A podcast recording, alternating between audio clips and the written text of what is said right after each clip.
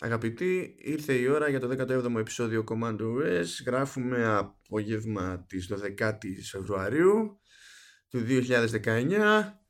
Τώρα ή θα καταφέρουμε να βγάλουμε το επεισόδιο στην ελληνοορθόδοξη γιορτή για τους ερωτευμένους που είναι στις 13 ή του Αγίου Βαλεντίνου 14 τέλος πάνω στον έρωτα μέσα θα πέσουμε, αυτό είναι σίγουρο. Α, αγάπη μόνο. ναι, ναι, αυτό, αυτό ε, πάνω απ' όλα. Ε, μπορώ να πω ότι για δεύτερη φορά είπε σωστά την, ε, την εκπομπή. Ε, εντάξει. Ένα, ένα, ένα παροδικό λάθος εκείνο. Να καταφέρω μια φορά το ανάποδο. Να σκάσω στο vertical slice και να λέω καλώς ήρθατε στο command OS και να τα μπλέξουμε από την ανάποδο. Θα στο χτυπάω έτσι λίγο, έτσι μου αρέσει. Ρε χτύπα. Τι κάνεις Λεωνίδα γενικά; Πέρα από το να με χτυπάς σε διάφορα. Καλά είμαι. Κλαίω ένα πλυντήριο πιάτων που είχα εδώ που δεν ζει πια. εντάξει. Κατά τα άλλα καλά είμαι. εντάξει, εντάξει. Τι να γίνει και. Πλυντήριο κάποια στιγμή. Ξενερώνει και αυτό. Δεν πάει άλλο. Ξέρεις, μέχρι, να το, μέχρι να αντικατασταθεί θα πρέπει ξέρεις, να θυμηθώ τις καλές εποχές του, του, του στρατού. Πλήσιμο στο χέρι. Ε, εντάξει, τι να κάνουμε. Τι να κάνουμε. Εσείς τι κάνετε; Εμείς βασανιστήκαμε για να φτιάξουμε μια λίστα που θα φανεί χρήσιμη αργότερα γιατί το βασικό θέμα για σήμερα είναι τι θα θέλαμε να δανειστεί το, το iOS από το macOS αλλά και το macOS από iOS προσπαθήσαμε να το σκεφτούμε έτσι λίγο ύποπτα, να κάνουμε κάτι πιο θεματικό. Αυτό δεν σημαίνει ότι δεν θα καταπιαστούμε και με επικαιρότητα. Έχουμε να ξεπετάξουμε μερικές εξελίξεις τώρα στην αρχή. Ε, και θα ξεκινήσουμε με αυτές για να μην πέσουμε στα βαριά, εντάξει, με τη μία. Και βλέπω έχεις βάλει πρώτο αγαπημένη, αγαπημένη είδηση, έτσι. Μιλάμε για τα, μιλάω για τα αγαπημένα σου AirPods. Ε, ναι. Ε, ναι που από όσο θυμάμαι περιμένεις πώς και πώς την ε, καινούργια έκδοσή τους. Και η τράπεζά μου την περιμένει και... πώς και πώς. Για την τσέπη σου δεν ξέρω τι, τι άποψη έχει. Η τσέπη μου έχει αποστασιοποιηθεί ε, πλέον, δεν είναι. Παρ' όλα αυτά βλέπω ότι η Apple μάλλον θα σου κάνει το χατήρι και θα στο βγάλει, θα στο βγάλει σχεδόν σύντομα στην αγορά και θα έχουν και έτσι καινούργια πραγματάκια. Και δεν ξέρω αν θα είναι super σύντομα γιατί ακούω ότι θα αξιωθεί να βγάλει πρώτα τη, την ασύρματα επαναφορτιζόμενη θήκη που θα την πουλάει ξεχωριστά και δεν ξέρω αν θα την πουλάει και πακέτο με καινούργια με τα, πώς να σου πω, σε καινούργια κουτιά, σε καινούργιες συσκευασίες, αλλά με τα πρώτα AirPods. Ναι. ναι. και υποτίθεται ότι πιο προς το τέλος του χρόνου θα εμφανιστούν τα καινούργια καινούργια και για αυτά είναι που υπάρχει μια πληροφορία παραπάνω ας το πούμε έτσι, γιατί λένε... Πάντως, νομίζω ότι για τη θήκη που λες, νομίζω λένε για standalone, έτσι, για μεμονωμένη. Δηλαδή θα μπορούμε να την πάρουμε και όσοι δεν ε, αναβαθμίσουμε στα δύο. Ναι. Νομίζω πώς το έχουν σκεφτεί. Αν θα βγάλουν δηλαδή τα παλιά, ξέρεις, καινούργια έκδοση των παλιών με την καινούργια θήκη που θα υποστηρίζει να τη φόρτιση ή απλά θα βγάλουν ε, σαν περιφερειακό τη θήκη. Όχι, είναι σαν περιφερειακό τη ε, θήκη. Γιατί είχαν πει, ρε παιδί μου, ότι ο στόχος είναι τα, τα, ίδια, τα, τα, ίδια τα ακουστικά θα φορτίζουν από τη θήκη με τον ίδιο τρόπο. Η διαφορά θα είναι στο πώς φορτίζει η θηκη Οπότε δεν χρειάζεται να αλλάξεις τα ίδια τα ακουστικά. Η όλη η αλλαγή είναι στη, στη θήκη. Αλλά να σου πω την αλήθεια, δεν καταλαβαίνω γιατί θα υφίσταται αυτό. Δηλαδή.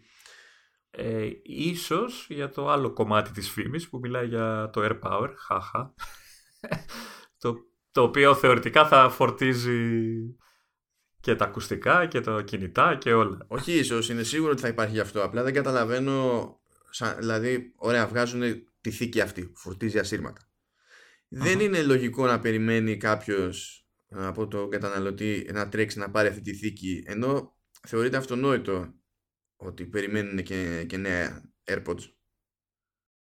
Πάλι αν την έχει μόνος ως ξεχωριστή αγορά και δεν τη βάζει στο πακέτο, άρα πρέπει κάποιος που, που θα πάρει ξέρω εγώ τα τρέχοντα να κάνει εξορισμού άλλο έξοδο για να πάρει τη, την αστρίμματα επαναφορτιζόμενη θήκη.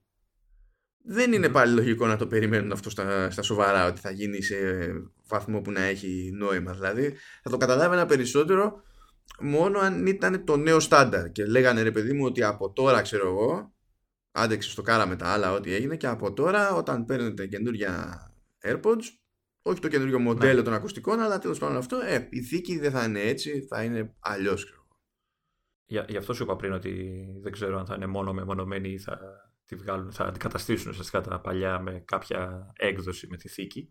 Ε, εγώ δεν ξέρω Πιθανότατα όχι βέβαια, γιατί Apple είναι αυτή. Ε, μήπως ε, κάνουν κανένα συνδυαστικό με το AirPower. Την έχουν μέσα στο πακέτο του AirPower. Θεωρητικά θα βγει στην αγορά. Το, το πιστεύεις τώρα που το λες αυτό. Θα χατήρι. όχι, όχι. Πιθανότατα σου είπα, δεν υπάρχει, είναι δύσκολο να γίνει κάτι τέτοιο, αλλά ε, ε, το άλλο που σκέφτομαι είναι ότι ε, θα αφορά ουσιαστικά αυτούς που έχουν ήδη τα ακουστικά, οπότε ok, και δεν θέλουν να δώσουν ε, ξέρεις, τα, τα, χρήματα του, για τα καινούργια, τα οποία κατά πάσα πιθανότητα θα είναι, πιο, θα είναι περισσότερα. Ήδη οι πρώτες αναφορές μιλάνε για 40 δολάρια πάνω από την ε, τιμή των πρώτων. Ναι.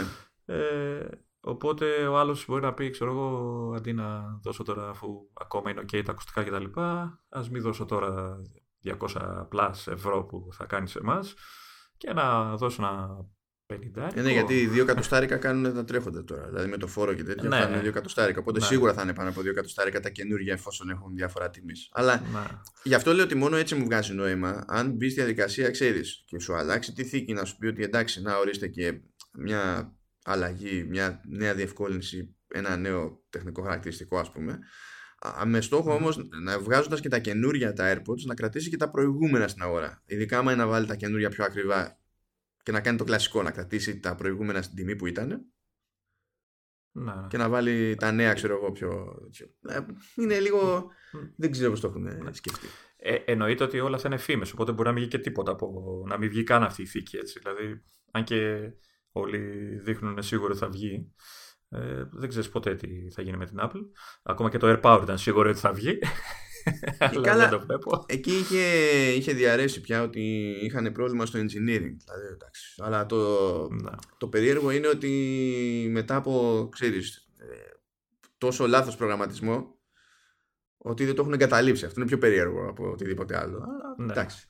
Τώρα για τα καινούργια AirPods λένε ότι κάτι θα έχουν πειράξει και θα έχουν καλύτερο μπάσο δεν θα, θα εκπλαγώ έτσι, θα, θα εκπλαγώ βασικά άμα το έχουν καταφέρει αυτό γιατί είναι λίγο περίεργη περίπτωση ακουστικού και δεν μπορείς να κάνεις και είναι, ναι, είναι λίγο δύσκολο λόγω μεγέθους καταρχήν έτσι, και λόγω σχήματος. Δεν μπορείς να κάνεις πολύ μπάσους σε αυτά τα πράγματα. Ναι, δεν, είναι, δεν κάθονται μέσα στο, στο αυτή. Δεν είναι η near που τέλος πάντων σε διευκολύνει σε κάποια mm. πράγματα, ξέρεις, σε αποκλεισμό και τέτοια. Οπότε δεν ξέρω τι θα έχουν κάνει. Αλλά τέλος πάντων εντάξει. Λένε για αντιολεσθητική επίστρωση για να φεύγουν από εκεί που, που δεν πρέπει. Λένε ότι υπάρχει ένα ενδεχόμενο ξέρω εγώ, να βγει σε κανένα άλλο χρώμα το οποίο δεν με ενδιαφέρει. Αν και ξέρω, ξέρω ανθρώπους που δεν δέχονται να ασχοληθούν με AirPods επειδή δεν γουστάρουν πώς φαίνονται τα, ε, όντας λευκά έτσι στα αυτή. Και, άμα, και σου λέγανε ότι άμα ήταν μαύρο θα το δεχόμουν. Ναι, ε, όντως είναι, θα ήταν πιο διακριτικό αν είναι μαύρο. Εντάξει, ούτε εμένα με ενοχλεί ουσιαστικά, αλλά όντως θα ήταν πιο διακριτικό. Εντάξει, τώρα ο καθένας ξέρεις, ε, γούστο είναι αυτό. Ε, η, η επιφάνεια μου κάνει έτσι λίγο ενδιαφέρον, ε, ενδιαφέρουσα γιατί εντάξει δεν πέφτουν, είναι σχεδιασμένα ok, αλλά υπάρχουν στιγμές, τουλάχιστον στα δικά μου αυτιά, δεν ξέρω. Ε, υπάρχουν μέρες που κάθονται και μέρες που δεν κάθονται. Τουλάχιστον το ένα από τα δύο. δεν ξέρω αν χρειάζεται αναβάθμιση στο αυτί μου. το ένα από τα δύο, μωρέ. Ε, ναι, ναι, ναι. ναι. Ή δεν ξέρω τι κάνω. Ε, αλλά αν βοηθήσει μια τέτοια λύση έτσι, με άλλη επίστρωση κτλ., δεν θα με χάλαγε. Δεν ξέρω, εγώ μπορώ να ζήσω χωρίς όλα αυτά. Καλά, δεν θα με χάλαγε το παραπάνω πάσο, αλλά πιο πολύ με νοιάζει ας πω, η, η γενική ισορροπία του ήχου και κάτι ώστε να μην χρειάζεται να βάζω τόσο τσίτα την, την ένταση και ας μην είναι, εντάξει, δεν τα έχω για να ακούω στα σοβαρά μουσική αυτά τα πράγματα. Αλλά η πιο δεν, ουφή... δεν μιλάνε για, δεν μιλάνε για, πώς το λένε, για εξάλληψη ξέρεις, του, του περιβάλλοντος θορύβου. Όχι. Και, στη φήμη αυτή. Και επιμένουν να μιλάνε που δεν νομίζω να το θεωρεί κανένας δεδομένο σίγουρα αυτό το πράγμα. Απλά επειδή ψάχνονται και με κάτι ευρεσιτεχνίες ε, ότι και καλά ξέρεις υπάρχει ένα θεωρητικό ενδεχόμενο να μπορεί να μετράει παλμούς και τέτοια από το, από το αυτή που αν το κάνει, πες ότι το κάνει αυτό, τότε νομίζω ότι θα είναι πολύ πιο εύκολο για την εταιρεία να εξηγήσει γιατί αυτά θα είναι πιο ακριβά. Ναι. Και θα είναι και μια λύση, τουλάχιστον σε αυτό το επίπεδο, σίγουρα όχι με το βάθος της πληροφορίας που θα έχει ένα Apple Watch, αλλά θα είναι μια λύση τέλος πάντων για μερικούς που έχουν iPhone, αλλά δεν έχουν Apple Watch. Η, η αλήθεια είναι ότι όταν διάβαζα ότι θα έχει έτσι health ε, features και δεν ξέρω εγώ τι, ε, ξέρεις, λέω εντάξει δεν είναι για μένα, εντάξει, ε, τι θα μετράει, θα μετράει εγκεφαλικά κύτταρα. Δεν έχω, οπότε δεν με ενδιαφέρει. Μετά διάβασα για καρδιακούς παλμούς και τέτοια, οπότε λέω εντάξει, οκ. ε, Εκεί πέρα, γιατί είναι, ξέρεις, είναι, και, ε, είναι πολύ φιλικός τρόπος να μετρήσεις κάτι τέτοιο. Δηλαδή δεν χρειάζεται να κάνει, φαντάζομαι, ο άλλος κάτι ιδιαίτερο. Δεν, δεν, ξέρω, δεν ξέρω αν θα μπορούσαν να μετρήσουν θερμοκρασία, όπως έχουν ξέρεις στα παιδικά θερμόμετρα, αν έχουν κανένα τέτοιο αισθητήρα ε, ξέρεις, για πυρετούς και τέτοια. Αυτό το φαντάζεσαι, είναι φάση. Ω, έτσι, για, για, να σε δω, έχει, έχει ανάψει το μέτωπό σου. Πάρε ένα ακουστικό να δούμε Όχι, ή μπορείς να πας στο, στο μωρό και να του βάλεις ένα νούρισμα και ταυτόχρονα να του μετράς τον πυρετό. Και μετά, καλά, μετά άμα βρεις και το ακουστικό, φτύσε με βέβαια. ναι. Τέλος πάντων, ε, αυτά τα, τα, έτσι, με την υγεία και αυτά νομίζω το παρακάνουμε σε κάποιες φάσεις. Τώρα, ok, okay, ακουστικά είναι. Δεν με ενδιαφέρει να μου μετράω τους παλμούς από τα ακουστικά. Θα, θα προτιμούσα να μου βάλεις ε, εξάλειψη θορύβου και ξέρω εγώ τι. Ε, Ok, okay. άμα θέλω να μετρήσω, παίρνω ρολόι ή παίρνω κάτι τέτοιο τέλος πάντων.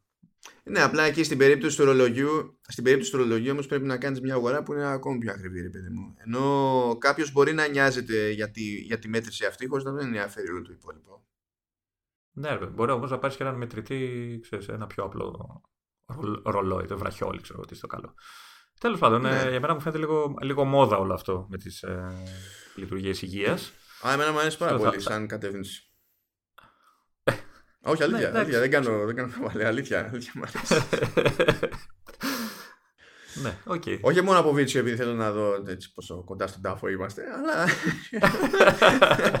αλλά ρε παιδί μου, ε, μου φαίνεται απολύτως λογικό να γίνεται μια προσπάθεια κάποιες τέτοιες διαδικασίες να γίνονται και πιο φιλικές προς το χρήστη, αλλά και πιο φιλικές προς το, προς το γιατρό, που είναι ευκολότερο να και ο, ο ο ιδιώτης, ο χρήστη τέλος πάντων να μαζεύει κάποιες πληροφορίες πιο συστηματικα ε, και όχι στη χάση και στη φέξη που θα το ζητήσει κάποιος γιατρός συγκεκριμένα. Πράγμα που σημαίνει ότι όταν θα χρειαστεί και κάτι ένας γιατρός μπορεί να έχει πρόσβαση και ξέρεις ε, πιο καλό δείγμα ρε παιδί κα... μου ενδεχομένως. Σε, σε κάποια ένδειξη. Ναι, ναι και δε, δηλαδή καταλαβαίνω ότι αυτό διευκολύνει και τις δύο πλευρές οπότε μου είναι λίγο δύσκολο να του πάω ξέρεις, κόντρα σαν φάση. Είτε είναι μόδα είτε δεν είναι μόδα. Κόντρα δεν του πάω, ίσως και γιατί απλά λέω ότι δεν είναι κάποια λειτουργία πρώτης γραμμής για μένα. Εντάξει, ίσως επειδή έχω το ρολόι και με καλύπτει από εκεί, mm. ίσως γιατί σου λέω θα ήθελα άλλες λειτουργίες πρώτα να μπουν στα ακουστικά και όχι το, και κάτι τέτοιο ας πούμε. Όχι ότι με χαλάει ιδιαίτερα, αλλά νομίζω σαν προτεραιότητα θα ήθελα κάτι άλλο πρώτα. Ε, πρώτο, ξέρεις, στη λίστα. Τέλος πάντων. Αυτό που νόμιζα ότι ήθελες και τελικά θυμόμουν λάθος είναι προσαρμογή από MagSafe σε USB-C. Ε, ίσως μπερδεύεσαι επειδή έχω μια μαγνητική προσωπικότητα. Γεια σου, ελκυστικέ τύπε.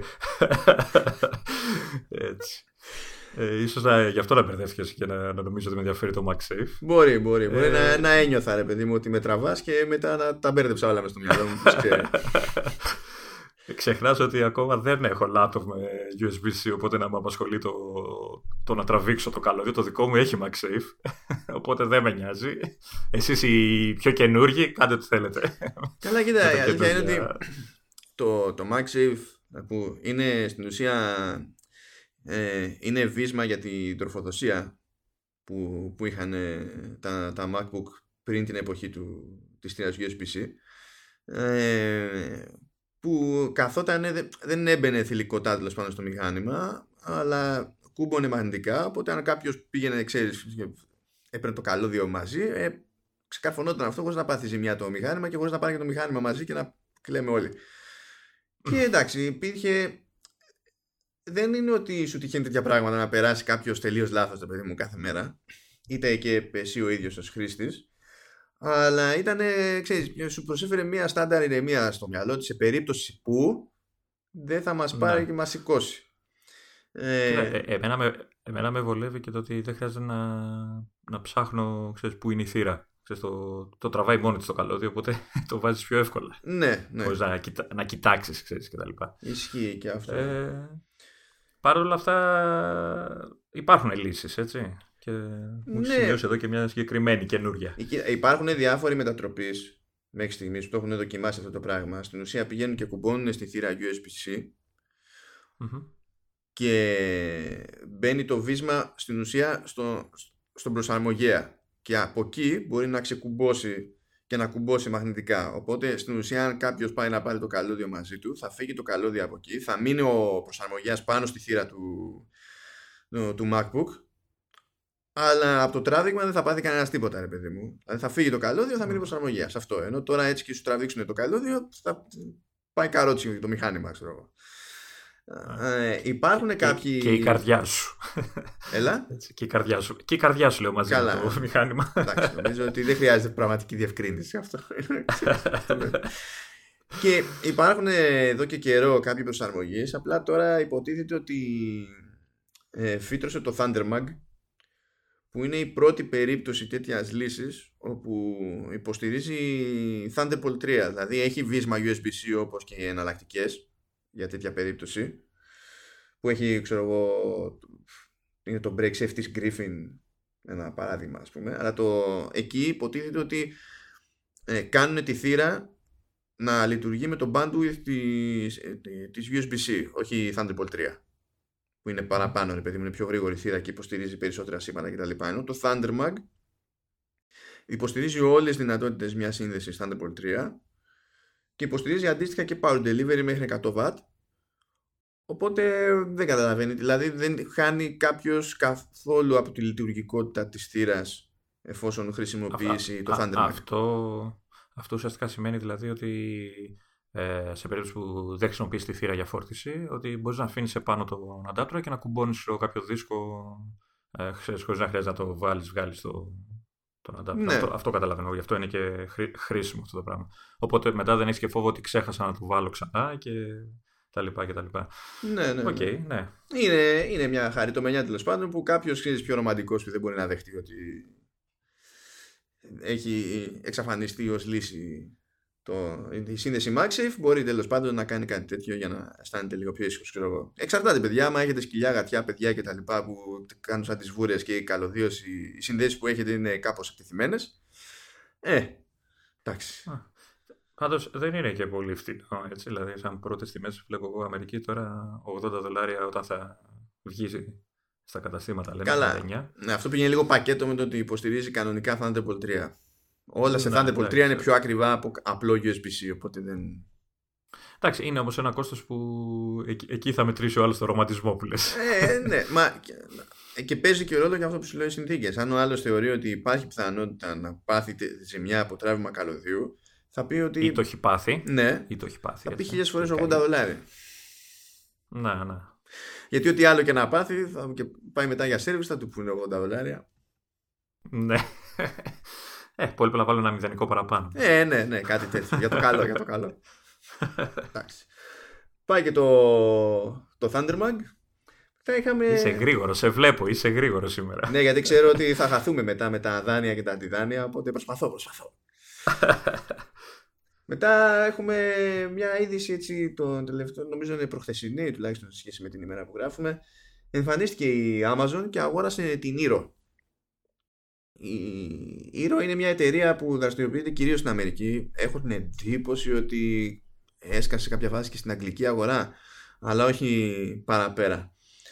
Που, που φτιάχνει ε, mesh routers και καλά το σκεπτικό είναι ότι αγοράζεις πακέτο από ασύρματα ρούτεράκια 2 ή 3 mm-hmm. ε, σετάρεις το πρώτο όπως θα σετάριζες γενικά ένα ένα router και τα υπόλοιπα ενεργοποιούνται, βρίσκονται μεταξύ τους και λειτουργεί το ένα ως επέκταση του άλλου και δεν χρειάζεται να, να ξαναμπλέξεις. Να. Σαν, σαν τα μπριζάκια που βάζουμε, αυτά τα πάρω, ε, πώς τα λένε; Ε, Αλλά σε ασύρματο. Βασικά, όχι τα μπριζάκια, αυτό για το Powerline είναι, είναι άλλο καπέλο. Αυτά είναι κανονικά ασύρματα routers, αλλά η διαφορά είναι στο πόσο εύκολα συνδέονται μεταξύ τους, χωρίς να μπαίνει στη διαδικασία ο χρήστης να τα ρυθμίσει από την αρχή.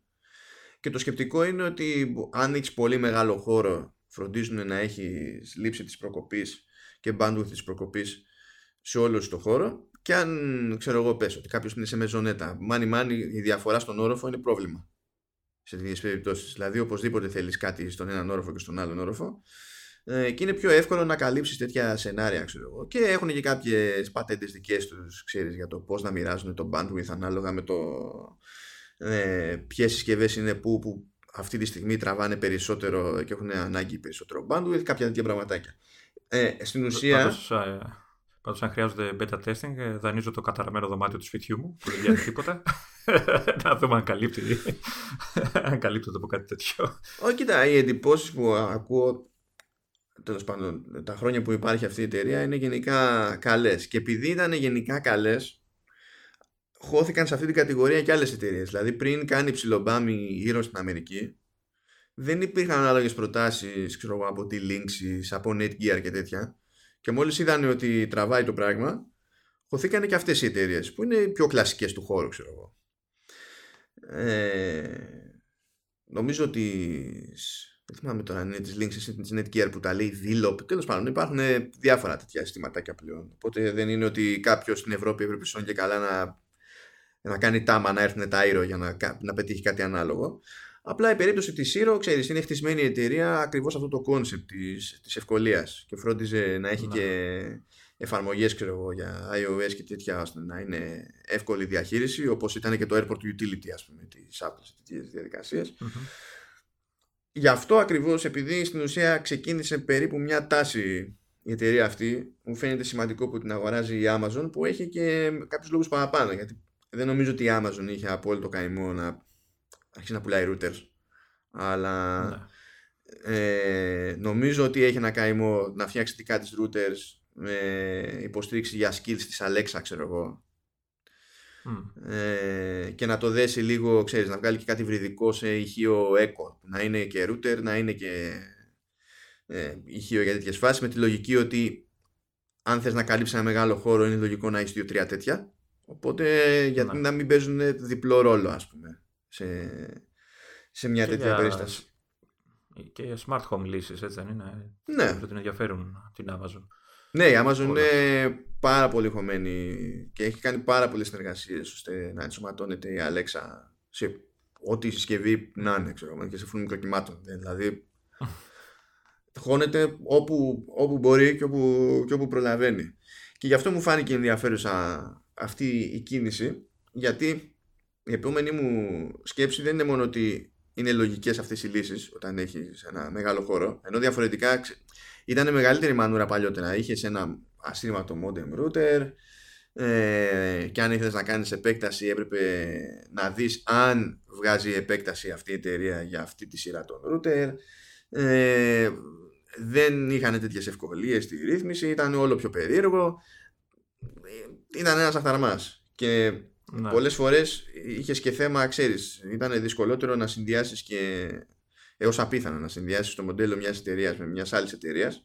Ενώ η Amazon, ας πούμε, που έτσι κι αλλιώς συνεργάζεται με τρίτους, θα μπορούσε να το στήσει λίγο το πράγμα, ξέρεις, αυτά να συνεργάζονται πιο εύκολα μεταξύ τους. Να μην είναι ανάγκη δηλαδή Sony και κανένα να πάρει το router της Amazon, αλλά ναι. να, να επιβάλλεται έμεσα να πάρεις κάτι αντίστοιχο τρίτης εταιρείας, αλλά με τη στάμπα της Amazon και υποστήριξη Alexa ξέρω εγώ και τέτοια ξέρεις και κάπως να δημιουργηθεί ένα οικοσύστημα εκεί περίεργο. Η, αυτό που μου κάτσε βέβαια είναι ότι όλα αυτά γίνονται και όλη αυτή η αγορά ξέρεις sky σε κάποιο βαθμό αφού η Apple αποφάσισε να σηκωθεί και να βγει τελείως από την κατηγορία με τα routers. Ναι Δηλαδή πάνε τα Time Capsule, πάνε τα Airport, τα Airport Express, τα Airport Extreme, όλα αυτά είναι νεκρά πλέον.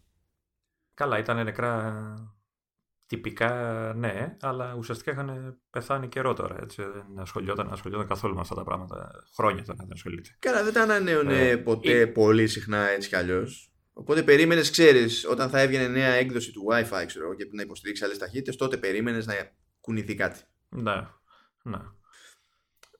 Ε. Αλλά είχε πιάσει από νωρίς, δηλαδή, από, γιατί αυτά τα ξεκίνησε το 2006, το 2007.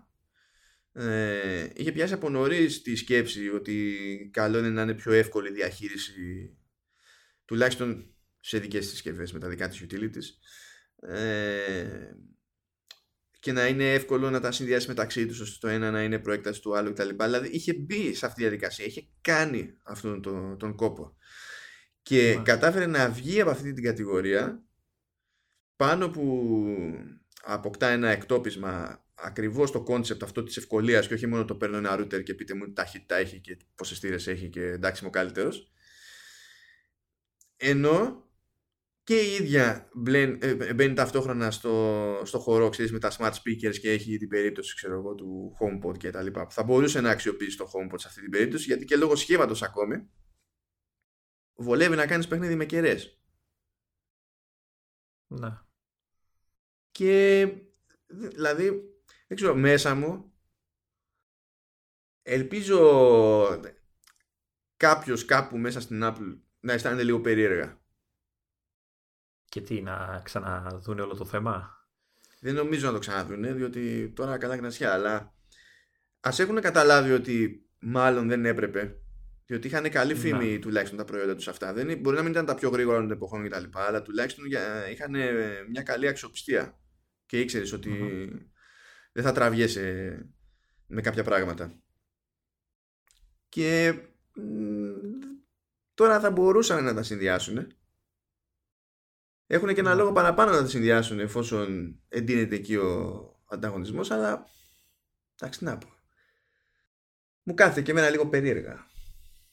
Μπορεί, μπορεί να μην ε, ασχολούνται με τα router έτσι του χώρου, αλλά βλέπω κάνουν μια στροφή στα πιο μέσα modem. ναι, ναι. Σωστά. Ε, Θυμάστε, φαντάζομαι, ελπίζω μάλλον, που λέγαμε για τις δικαστικές διαμάχες με, με την Qualcomm. Που, είχαν, που ναι, η ναι. Qualcomm είναι ο βασικός προμηθευτής για τα, ε, για τα modem στην κινητή τηλεφωνία και τα λοιπά. Και τέλος πάντων, λόγω όλης αυτής της ιστορίας, αλλά και επειδή είναι λογικό τέτοιες εταιρείες να προσπαθούν να μην έχουν απόλυτη εξάρτηση από έναν προμηθευτή, η Apple είχε στραφεί και στην Intel. Τη κρατάει, της κρατάει μπούτρα τέλος πάντων της Qualcomm η Apple και έτσι. Κα... Καλά έχει πλάκα τώρα γιατί στην Αμερικανική τη, τη δίκη ξεκίνησε να μιλάει για παραβίαση 7 πατεντών από την Apple η Qualcomm. Ε, ήταν 6. Αν νομίζω 6. Ε, και, τι, και για πλάκα. Τις τρεις τις απέσυρε η ίδια η Qualcomm. Στυλ, ε, εντάξει, never mind. Δεν πειράζει. Μια ναι. κουβέντα είπαμε. Ε, δύο τις έβγαλε άκυρες ο δικαστής okay. και μία που δεν βγήκε άκυρη ε, δεν έχει κανένα νόημα πλέον διότι ενώ η Apple αρνείται ότι την παραβίασε παρόλα αυτά μπήκε στη διαδικασία και έκανε κάποιες αλλαγές στο iOS 12.1 ώστε να είναι ξεκάθαρο ότι δεν τις παραβιάζει Οπότε δεν έχει καν σημασία το, η έκβαση της δίκης πλέον. δεν είναι τίποτα. Ε, χάθηκε όλο. Εντάξει. η έκβαση της δίκης μπορεί να καταλήξει να οδηγήσει μάλλον σε κάποιο χρηματικό πρόστιμο. Ε, καλά. Αυτό θα... Εντάξει. Μετά θα φάνε άλλα πέντε χρόνια στο να αυτόνονται για το τι θα γλιτώσει ο καθένας και τι θα αρπάξει ο άλλος. Το θέμα είναι ότι όλος αυτός ο τσακωμός και η διαμάχη απλά έσπρωξε την Apple προς την κατεύθυνση που έτσι κι αλλιώς κινείται τον τελευταίο καιρό, έτσι, που θέλει να τα πάρει όλα πάνω της, όσα μπορεί να πάρει πάνω της σε επίπεδο hardware, ναι. ώστε να έχει τον απόλυτο έλεγχο του οποιοδήποτε προϊόντος ε, θέλει να κυκλοφορήσει. Οπότε Εντάξει, αφού έχει και ομάδα εξαιρετική, τουλάχιστον σε iOS με τους επεξεργαστές που βγάζει κτλ. Νομίζω ότι ήταν λογική η κίνηση να φέρει μέσα και την κατασκευή των modem ε, για τα iPhone και τα iPad και δεν ξέρω ποιο άλλο.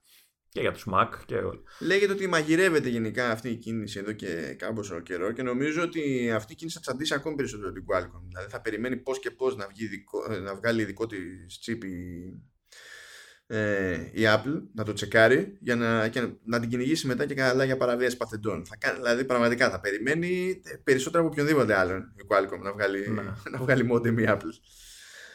Ε, μπορεί να ενοχλήσει και την Intel αυτό. Ε, νομίζω έπαιρνε και από αυτούς modem ή κάνω λάθος. Ναι, παίρνει. Ναι, ναι, παίρνει, νομίζω έπαιρνε 50-50. Νομίζω στα επόμενα που είναι να βγάλει θα είναι μόνο Intel. Κάτι, οπότε, κάτι τέτοιο. Οπότε θα, θα ενοχλήσει και αυτό. Εντάξει, της δίνει βέβαια ευκαιρία να μειώσει και λίγο το, το, το κόστος της. Να μην δίνει λεφτά δηλαδή για δικαιώματα και ε, κατασκευή σε τρίτους. Κοίτα, δεν νομίζω ε, ότι αυτός είναι ο μεγάλος καημός. Δηλαδή, εντάξει, σίγουρα τη διευκολύνει στο, στο κόστος την Apple, αλλά ο μεγαλύτερος καημός σε επίπεδο που προκύπτει την οτροπία της εταιρείας είναι ότι προτιμά να έχει τον έλεγχο και να μην περιμένει να δει πότε θα ελέγξει ο άλλος, να βγάλει πιο modem και αν θα τη βολεύει και δεν ξέρω και εγώ τι. Κάνει εκεί το κομμάτι της και σου λέει άντε γεια. Και πότε θα, θα στραβώσει ο άλλος και θα την τρέχει πάλι σε δικαστήρια και τέτοια. Εντάξει, ναι, ok. Okay. Ε, ελπίζω να έχουμε τέτοιες επιδόσεις όπως έχουμε και, όπως έχουμε και στους επεξεργαστές. Δηλαδή η ομάδα φυσάει, πετάει τον chip της Apple. Οπότε ελπίζω ότι θα έχουμε κάτι αρκετά δυνατό. Θα κράταγα μικρό καλάθι διότι η αγορά έχει δείξει ότι για κάποιο λόγο δεν είναι πολλοί κατασκευαστές modem και για κάποιο λόγο είναι σταθερά καλύτερη Qualcomm. Να. Τώρα άμα καταφέρει και κάνει την ανατροπή και εκεί η Apple, που μακάρι, εντάξει, ε, σίγουρα για την αγορά εκεί έξω, σε αυτή την κατηγορία, θα είναι έκπληξη. Έτσι και του, του, τους κατσει Θα δούμε. Δεν είναι κάτι που πρόκειται να δούμε φέτος και δεν ξέρω αν θα προλάβουμε να δούμε και του χρόνου. Γιατί αυτά τα πράγματα παίρνουν καιρό, ας πούμε. Αλλά είναι θέμα χρόνου, πιστεύω. Εντάξει. OK. Okay. Να σε πω. Τι άλλο έχουμε; Τι άλλο έχουμε; Λέω ένα, ένα μυστικό θέμα που δεν θα αποκαλύψουμε γιατί μας κόβω να κάνουμε να, το προσπερνάμε αυτή τη στιγμή. Αυτό που πήγαινες να πεις. άστο, άστο. Για, τα καπρί, για τα καπρίτσια λες. Έτσι θα το πω έτσι. Άσε, άσε τα καπρίτσια. Άσε, άσε. Μάλλον θα το αφήσουμε για την επομένη ή κάτι τέτοιο. Διότι έχουμε μέλλον. Ήρθε η ώρα να πιάσουμε τα δάνεια και τα αντιδάνεια. Διότι εντάξει, okay. έχει το κάθε λειτουργικό σύστημα τις ιδιαιτερότητες του και είναι λογικό να κοιτάμε από το ένα στο άλλο. Γιατί η μία μεριά έχει κάποια εντάξει. πλεονεκτήματα, η άλλη μεριά έχει τα δικά της πλεονεκτήματα και κοιτάζουμε να δούμε τι έχει νόημα να μεταφερθεί από τη μία στην άλλη. Ε, έχει νόημα γιατί υπάρχει και μια σύγκληση έτσι, τα τελευταία χρόνια των δύο macOS και iOS. Ε, εντάξει, ε, δεν θα φτάσουμε ποτέ σε αυτό που ελπίζουν όλοι ότι θα γίνει ένα λειτουργικό και για τα δύο. Ε, δεν θα δούμε δηλαδή, τουλάχιστον έτσι πιστεύω εγώ, ε, Mac με touchscreen και δεν ξέρω τι στο iOS. Αλλά σίγουρα έχουν γίνει ε, πώς το λένε, κινήσεις σύγκλησης. Ε, οπότε έχει νόημα να, να πούμε τι θα θέλαμε κι εμείς να δούμε ε, από τη δική μας μεριά σε κάθε, σε κάθε συσκευή. Να πω την αλήθεια, ναι, να πω την αλήθεια εγώ από, από iOS σε Mac έχω λίγα πράγματα. Ε, τουλάχιστον έτσι, έτσι στα γρήγορα που σκέφτηκα, έχω δύο ναι. πράγματα, να σου πω την αλήθεια. Ε, το ένα υπάρχει μεν στο Mac, απλά νομίζω δεν, έχει τη, δεν είναι τόσο εύκολο, τόσο εύχριστο όσο είναι στο iOS. Και αυτό είναι το, το Share Sheet. Αυτό που σου δίνει τη δυνατότητα να στέλνεις από μια εφαρμογή σε κάποια άλλη. Έτσι. Να, το, να το παίξουμε ναυμαχία ή να το παίξουμε μπίνγκο. Γιατί μόλις πέτυχες ένα μου, μια μου επιλογή. ναι. ναι. Στο Α4. ναι, ναι, ναι. Ε, το Share λοιπόν ε, το, το, έβαλα κυρίως γιατί με, με, έχω πιάσει τον τελευταίο καιρό ε, να θέλω να, να, είμαι στο Mac, θέλω να κάνω share στο έτσι ένα απλό στο Facebook μια φωτογραφία, μια βλακία ξέρω εγώ και συνειδητοποιώ ότι δεν είναι τόσο εύκολο και ε, δεν είναι τόσο εύκολο εντάξει δεν είναι τόσο εύκολο όσο είναι στο iOS που ξέρεις, ανοίγεις τη φωτογραφία ή ό,τι θες να κάνεις και πατάς mm. ένα αυτό και επιλέγεις την εφαρμογή και στο ανεβάζει. Mm. Ε, και, και μου έχει δημιουργήσει αυτή την απορία γιατί δεν το έχει βελτιώσει αυτό το θέμα η Apple στο Mac. Ε, τι λες; Ναι, τι είναι. σκεφτεί εσύ και το. Κοίτα, στην ουσία τεχνικώ είναι κάτι που υφίσταται. Και έχει mm. να κάνει με extensions που φορτώνονται από τις όποιες εφαρμογές. Δηλαδή το concept σε σχέση με το iOS είναι, είναι εκεί και είναι ίδιο. Αλλά ε, ενώ στο iOS μπορείς να περιμένεις μια αρκετά συγκεκριμένη συμπεριφορά στο, στο macOS δεν είναι κάτι που υφίσταται απαραίτητα παντού. Ναι. Ε, Όμως ε, δεν ξέρω, φταίει το ίδιο το macOS ή φταίνει οι developers που δεν ασχολούνται με, το, με τη λειτουργία α, και δεν ενσωματώνουν; Και καταρχήν, Καταρχήν, ας πούμε, καταρχήν, ας πούμε το, καταρχάς μάλλον το Facebook δεν, δεν έχει εφαρμογή όπως έχει στο iOS, έτσι, πρέπει να μπει από το browser, οπότε δεν ξέρω κατά πόσο θα μπορούσε να έχει ένα τέτοιο, τέτοια λειτουργία. Αυτό, αυτό είναι ένα, ένα θέμα και είναι και ένα άλλο πράγμα που έχω στη λίστα, αλλά για να μην το, το μπλέξουμε, υπάρχει και ζήτημα προσέγγισης στο, στο ίδιο το λειτουργικό, που κατ' εμέ επηρεάζει το πόσο γρήγορα θα συνειδητοποιήσει ο χρήστης ότι μια εφαρμογή που κατέβασε ας πούμε έχει κάποιες επεκτάσεις που μπορεί να τις χρησιμοποιήσει πλέον και ως quick actions ξέρω εγώ, στο Finder και διάφορα άλλα πράγματα. Όταν, προσθέ... Όταν κατεβάζει μια νέα εφαρμογή σε iOS και έχει extension τότε την επόμενη φορά που θα πας στο ShareSeat και έχεις να κάνεις με κάποιο τύπο αρχείου ή ξέρω εγώ, πολυμέσων κτλ που είναι συμβατός με την εφαρμογή αυτή το σύστημα θα την έχει προσθέσει την αντίστοιχη συντόμευση στη λίστα μόνο του. Και άμα δεν τη θες έχεις το περιθώριο να την εξαφανισεις σε macOS είναι από την ανάποδη. Δεν την προσθέτει αυτόματα αλλά σου βγάζει ένα, μια πολύ μικρή γαλάζια ένδειξη τέλος πάντων όταν εμφανίζει τη λίστα με, τη, με τις υπάρχουσες επιλογές ε, και σου λέει ξέρω εγώ Α, και εφόσον έχει εκεί πέρα την ένδειξη τότε εννοεί το σύστημα ότι κάτι που ότι κάποια ε, επέκταση ας πούμε προσθέθηκε πρόσφατα στο σύστημα πάτα εδώ να δεις ποια είναι και άμα είναι να την ενεργοποιήσεις. Αυτό κάνει για το χρήστη πιο δύσκολη τη διαδικασία γιατί εφόσον είναι κάτι που τον ενδιαφέρει πρέπει να κάνει 2 και 3 και 4 βήματα για να το δηλαδή πρέπει να πατήσει το search να πατήσει το more να τον βγάλει στη λίστα να δεις σε ποια κατηγορία πέφτει αυτό το extension να πάει να το τικάρει για να τον ενεργοποιήσει δεν είναι δύσκολο, είναι απαγορευτικό έτσι, είναι ανόητο ναι, δεν υπάρχει λόγος. Όλο αυτό. Γιατί ναι. διαφορετικά θα πει κάποιος ότι ναι, άμα μπαίνουν αυτόματα, ξέρω εγώ, θα καταλήξουν, θα καταλήξουν κάποιοι με λίστα που θα είναι 3 χιλιόμετρα. OK, okay, αλλά αυτός που νιώθει να διαχειριστεί τη λίστα θα ναι. κάνει κάποια βήματα έτσι κι αλλιώς. Που και αυτός όταν θέλει να προσθέσει κάτι κάνει ένα μάτσο βήματα πλέον. Έτσι. Ο άλλος όμως που δεν πολύ ψάχνεται ε, έτσι είναι δυσκολότερο να ανακαλύψει κιόλας ότι κάτι προσθέθηκε σαν, σαν επιλογή σε αυτή τη, τη λίστα. Γι' αυτό θεωρώ ότι πέραν αυτού του ζητήματος που είπες με τις εφαρμογές, που ναι, προφανώς δεν υπάρχει επέκταση του Facebook και δεν υπάρχει εφαρμογή Facebook σε, σε macOS για να πάει και να κουμπώσει κάπως. Ότι θα μπορούσε όλη αυτή η ιδέα, ρε παιδί μου, σε macOS να είναι πιο φιλική εφόσον ακολουθούσε τον τρόπο με τον οποίο λειτουργεί σε επίπεδο προσβασιμότητας ας πούμε και ανακάλυψης στο, στο iOS. Αυτό θα το ήθελα και εγώ να έχει μια πιο συγκεκριμένη συμπεριφορά. Και σίγουρα δεν θα ήθελα να εμφανίζεται σαν λίστα όπως είναι σε, σε macOS. Θα προτιμούσα να έβγαζε ένα grid με εικονίδια. Έχω δέψει ότι α, όλο αυτό νομίζω λέγεται υπηρεσίες στο macOS. Είναι κάπως έτσι νομίζω το. Ναι, και καλά, ναι, και καλά service. Ε, ε, με έχω πιάσει πολλές φορές να μπαίνω σε αυτό το μενού και να βλέπω πράγματα τα οποία είτε είναι απενεργοποιημένα είτε είναι ενεργοποιημένα, τα οποία λέω, όχ, αυτό είναι καλό, χρήσιμο, ξέρεις, γιατί δεν το έχω ενεργοποιήσει, γιατί δεν το χρησιμοποιώ. Ε, και όπως το κλείνω, έτσι το ξεχνάω. Δεν υπάρχει περίπτωση να, να, θυμά, να θυμάμαι τι... Και μάλιστα σου δίνει και δυνατότητα να ορίσεις και shortcuts. Mm. Και όλο λέω, α, α, αυτό θα ήταν ωραίο να το έχω σε shortcut, ξέρω εγώ και τα λοιπά, γιατί θα το χρειαστώ.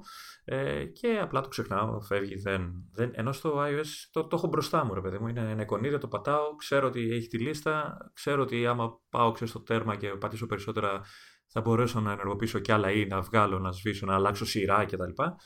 Δεν ξέρω, μου φαίνεται πολύ πιο άμεση η υλοποίηση στο iOS. Ε, είναι και λογικό άλλωστε, έτσι είναι για συσκευές που είναι που δεν χρειάζεται να είναι ο άλλος προγραμματιστής για να τη χρησιμοποιήσει. Ε, ναι, αλλά δεν υπάρχει λόγος να παιδεύεται και στην περίπτωση που είναι σε ένα ε, πιο ναι, τροφαντό ναι. λειτουργικό όπως το macOS, ας πούμε. Και ε, αν έχεις ξεμπερδέψει με αυτό το ζήτημα του ShareSheet, να κουμπώσω τα δύο, τα δύο σχετικά γιατί Ωραία. Ε, ένα έχει να κάνει με αυτό που λέγαμε πιο πριν, ότι κάποιες εφαρμογές απλά δεν υπάρχουν, οπότε δεν υπάρχουν και okay. επεκτάσεις για να κουμπώσουν πάνω στο σύστημα. Και το μεγαλύτερο πρόβλημα σε αυτές τις περιπτώσεις, προφανώς για τους περισσότερους, είναι εφαρμογές για social media. Που στην περίπτωση του Twitter υπάρχει διέξοδος, γιατί υπάρχουν ε, ε, εφαρμογές τρίτων που δεν είναι σάπιες, δηλαδή το Tweetbot ας πούμε, το Twitterific, που έχουν εκδώσει σε Mac, είναι, είναι καλοφτιαγμένα, απλά εντάξει, είναι στην ουσία σε σχέση με τις λειτουργίες της επίσημης εφαρμογής ή του web app τέλος πάντων του Twitter είναι πιο λειψά διότι το Twitter έχει μπει στη διαδικασία να επιβάλλει κάποιους περιορισμούς σε κάποιες λειτουργίες ας πούμε εντάξει. Ε, και, και, και νομίζω ότι είναι και επιπληρωμή οπότε ο άλλος δύσκολα θα πιστεί να πληρώσει κάτι που μπορεί να το έχει και δωρεάν έτσι. Να, ενώ να, και ενώ υπήρχε και επίσημη εφαρμογή Twitter για Mac, την κόψανε και αυτή γιατί την είδαν ότι στο desktop πιο πολύ σημασία έχει το web app ξέρω εγώ, και τέτοια πράγματα. Αλλά διαφωνώ. Απίστευτα σε όλο αυτό. Αλλά τέλος πάντων για Twitter πες ότι υπάρχει ρε παιδί μια διέξοδος. Για Facebook, Instagram και τέτοια δεν, δεν, δεν υπάρχουν. Ναι. Ε, Προφανώς δεν πρόκειται να πιστεί καμία από αυτές τις εταιρείες να πάει και να γράψει τώρα εφαρμογή ειδικά για Mac. Δηλαδή θα έλεγε ότι αν έγραφα για desktop, δηλαδή δεν γράφω για Windows, ας πούμε. Τι σε κάνει να πιστεύει ότι θα γράψω για Mac. Δηλαδή ξεκόλα, α πούμε. Να, να. Εκεί ίσως, ίσως λέμε τώρα, μας φεξει με το Project Marzipan. Α, που θα φέρουμε τις εφαρμογές από το iOS, ουσιαστικά. Ναι, ναι. Λέω μήπως, μήπως. Γιατί ακόμα και αν οι εφαρμογές είναι ψάπιες, ε, ή τέλος πάντων είναι πάνω κάτω αυτές που είναι στο iOS και δεν έχει γίνει καμιά προσαρμογή της προκοπής ξέρεις για το, τις ιδιαιτερότητες του κανονικού PC ξέρω εγώ σε UI και τέτοια. Τουλάχιστον δηλαδή άμα πιάνουν άμα έχουν τα, τις επεκτάσεις μάνι μάνι ρε παιδί μου αυτό το ζήτημα θα, θα μαζευτεί. Υπήρχε παλιότερα ενσωμάτωση του Facebook και του Twitter και του LinkedIn ακόμα ε, σε σε macOS, οπότε κάνεις μία φορά login ξέρω εγώ στις ρυθμίσεις και μπορούσες να κάνεις share παρότι δεν υπήρχε εφαρμογή. Αλλά αυτά κοπήκανε, διότι το παραξευτιλίσανε οι εταιρείες με το tracking που κάνανε. Οπότε... Να.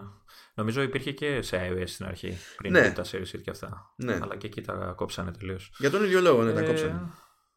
Ναι, εντάξει, είναι μια, θα ήταν μια διευκόλυνση τέλος πάντων να το ενω, ενοποιήσουν, να το, ξέρεις, να το κάνουν να το φέρουν στα ίσια, ρε παιδί μου, με το, με την ε, λύση του iOS. Ναι, μακάρι. Ε, και το άλλο που έχει να κουμπώσει τώρα σε αυτό πάλι στην υπόθεση με το ShareSit είναι ότι όταν στο iOS ανοίξεις το ShareSit θα δεις όλες τις επεκτάσεις ξέρω, για τις εφαρμογές στην πάνω σειρά, στην κάτω σειρά βέβαια έχεις κάποιες πιο συγκεκριμένες επιλογές εντάξει μπορεί να είναι εκτύπωση και τέτοια αλλά έχεις πρόσβαση και στα, και στα shortcuts. Να. Από τη στιγμή που υπάρχουν τα λεγόμενα quick actions σε, σε macOS και υπάρχει στην τελική και υπάρχει και automator και τα λοιπά. Ε, εντάξει, μήπως, μήπως να φροντίσουμε έτσι να είναι ναι. όλα ωραία εκεί, ομαδοποιημένα σε μια μπάντα, να μην κάθομαστε να αυτονόμαστε τσάμπα. ναι, δεν ξέρω. Μακάρι, γιατί σου λέω. Μου έχει λείψει τώρα τελευταία ειδικά. Μου έχει λείψει κάνα δύο φορές και μου σπα τα νεύρα. Σου λέω, με είδα να φεύγω από το Mac και να πιάνω κινητό ή ό,τι είχα τέλος πάντων κοντά μου για να, για να κάνω απλά ένα share οτιδήποτε. Εντάξει, είναι χαζό. Και αντίστοιχα, φυσικά πρέπει ως σύλληψη, παρότι είναι προφανή συγγένεια, δηλαδή τα shortcuts είναι που μοιάζουν στην πραγματικότητα με Automator παρά το Automator με τα shortcuts. Αλλά καλό είναι από άψη φιλικότητας τέλος πάντων ε, και λειτουργικότητας τα shortcuts να καταφέρουν να φτάσουν και σε macOS και ακόμη καλύτερα κάποια πράγματα να, ξέρεις, να μπορούν να γίνονται sync. Mm. Εντάξει, αυτό γίνεται τώρα μέσω μόνο στο iOS, έτσι, sync μεταξύ των συσκευών σου, αλλά ναι. ε, εντάξει, το Automator νομίζω είναι πολύ πιο εξελιγμένο, έτσι, πολύ πιο, έχει πολύ περισσότερες λειτουργίες από το, το shortcut. Ναι, απλά δεν είναι ανάλογα φιλικό, ρε παιδί μου, ξέρεις. Ναι, εντάξει, υποτίθεται είναι πολύ εξειδικευμένη λύση. Είναι... Δεν θα ήθελα να χαθεί γιατί για έναν power user ε, σίγουρα που ξέρει τι κάνει είναι σίγουρα μονόδρομος στο Automator. Ε... Μα κάνανε στην ουσία μια απόπειρα, ξέρεις, να το φέρουν λίγο στο προσκήνιο με τα quick actions. Mm. τα quick actions ή είναι έτοιμα, ξέρω εγώ, από τις εφαρμογές, ως επεκτάσεις, ε, ή τα φτιάχνεις εσύ με, με Automator. Δηλαδή δεν είναι ότι ε, θεωρούν κάτι άχρηστο και το, το, το Matrix, ξέρω, το, το παραπέδι και κάποια στιγμή το φάει μαρμαγκά, αλλά κάπως πρέπει, ξέρεις, καλό είναι να υπάρχει μια ενιαία προσέγγιση για αυτού του τύπου τους αυτοματισμούς, γιατί διευκολύνει και τη μετάβαση του χρήστη από τη μια μπάντα στην άλλη. Απλά φοβάμαι ότι ξέρεις, αν ξέρω εγώ, βαφτίσουν το tomato κάποια στιγμή shortcuts, ότι θα χάσει όλα τα εξτρά που έχει αυτή τη στιγμή στο Mac. Γιατί έχουν μια τέτοια τάση γενικά να το κάνουν αυτό το πράγμα. Θυμάσαι το έχει κάνει και με το Pages κάποια στιγμή που ε, ε, έχασε ξαφνικά η κάποια έκδοση. Ναι, αλλά μετά ρεφάρισε. Ε, ρεφάρει ακόμα βασικά.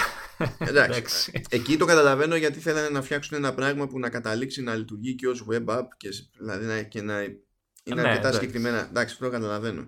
Αλλά δεν νομίζω ότι θα κάνανε κάτι τέτοιο, κάποιο τέτοιο πισωγύρισμα χωρίς λόγο. Γιατί ακόμα και στην περίπτωση του shortcuts, ας πούμε, ε, είδες ότι το άλμα από workflow σε shortcuts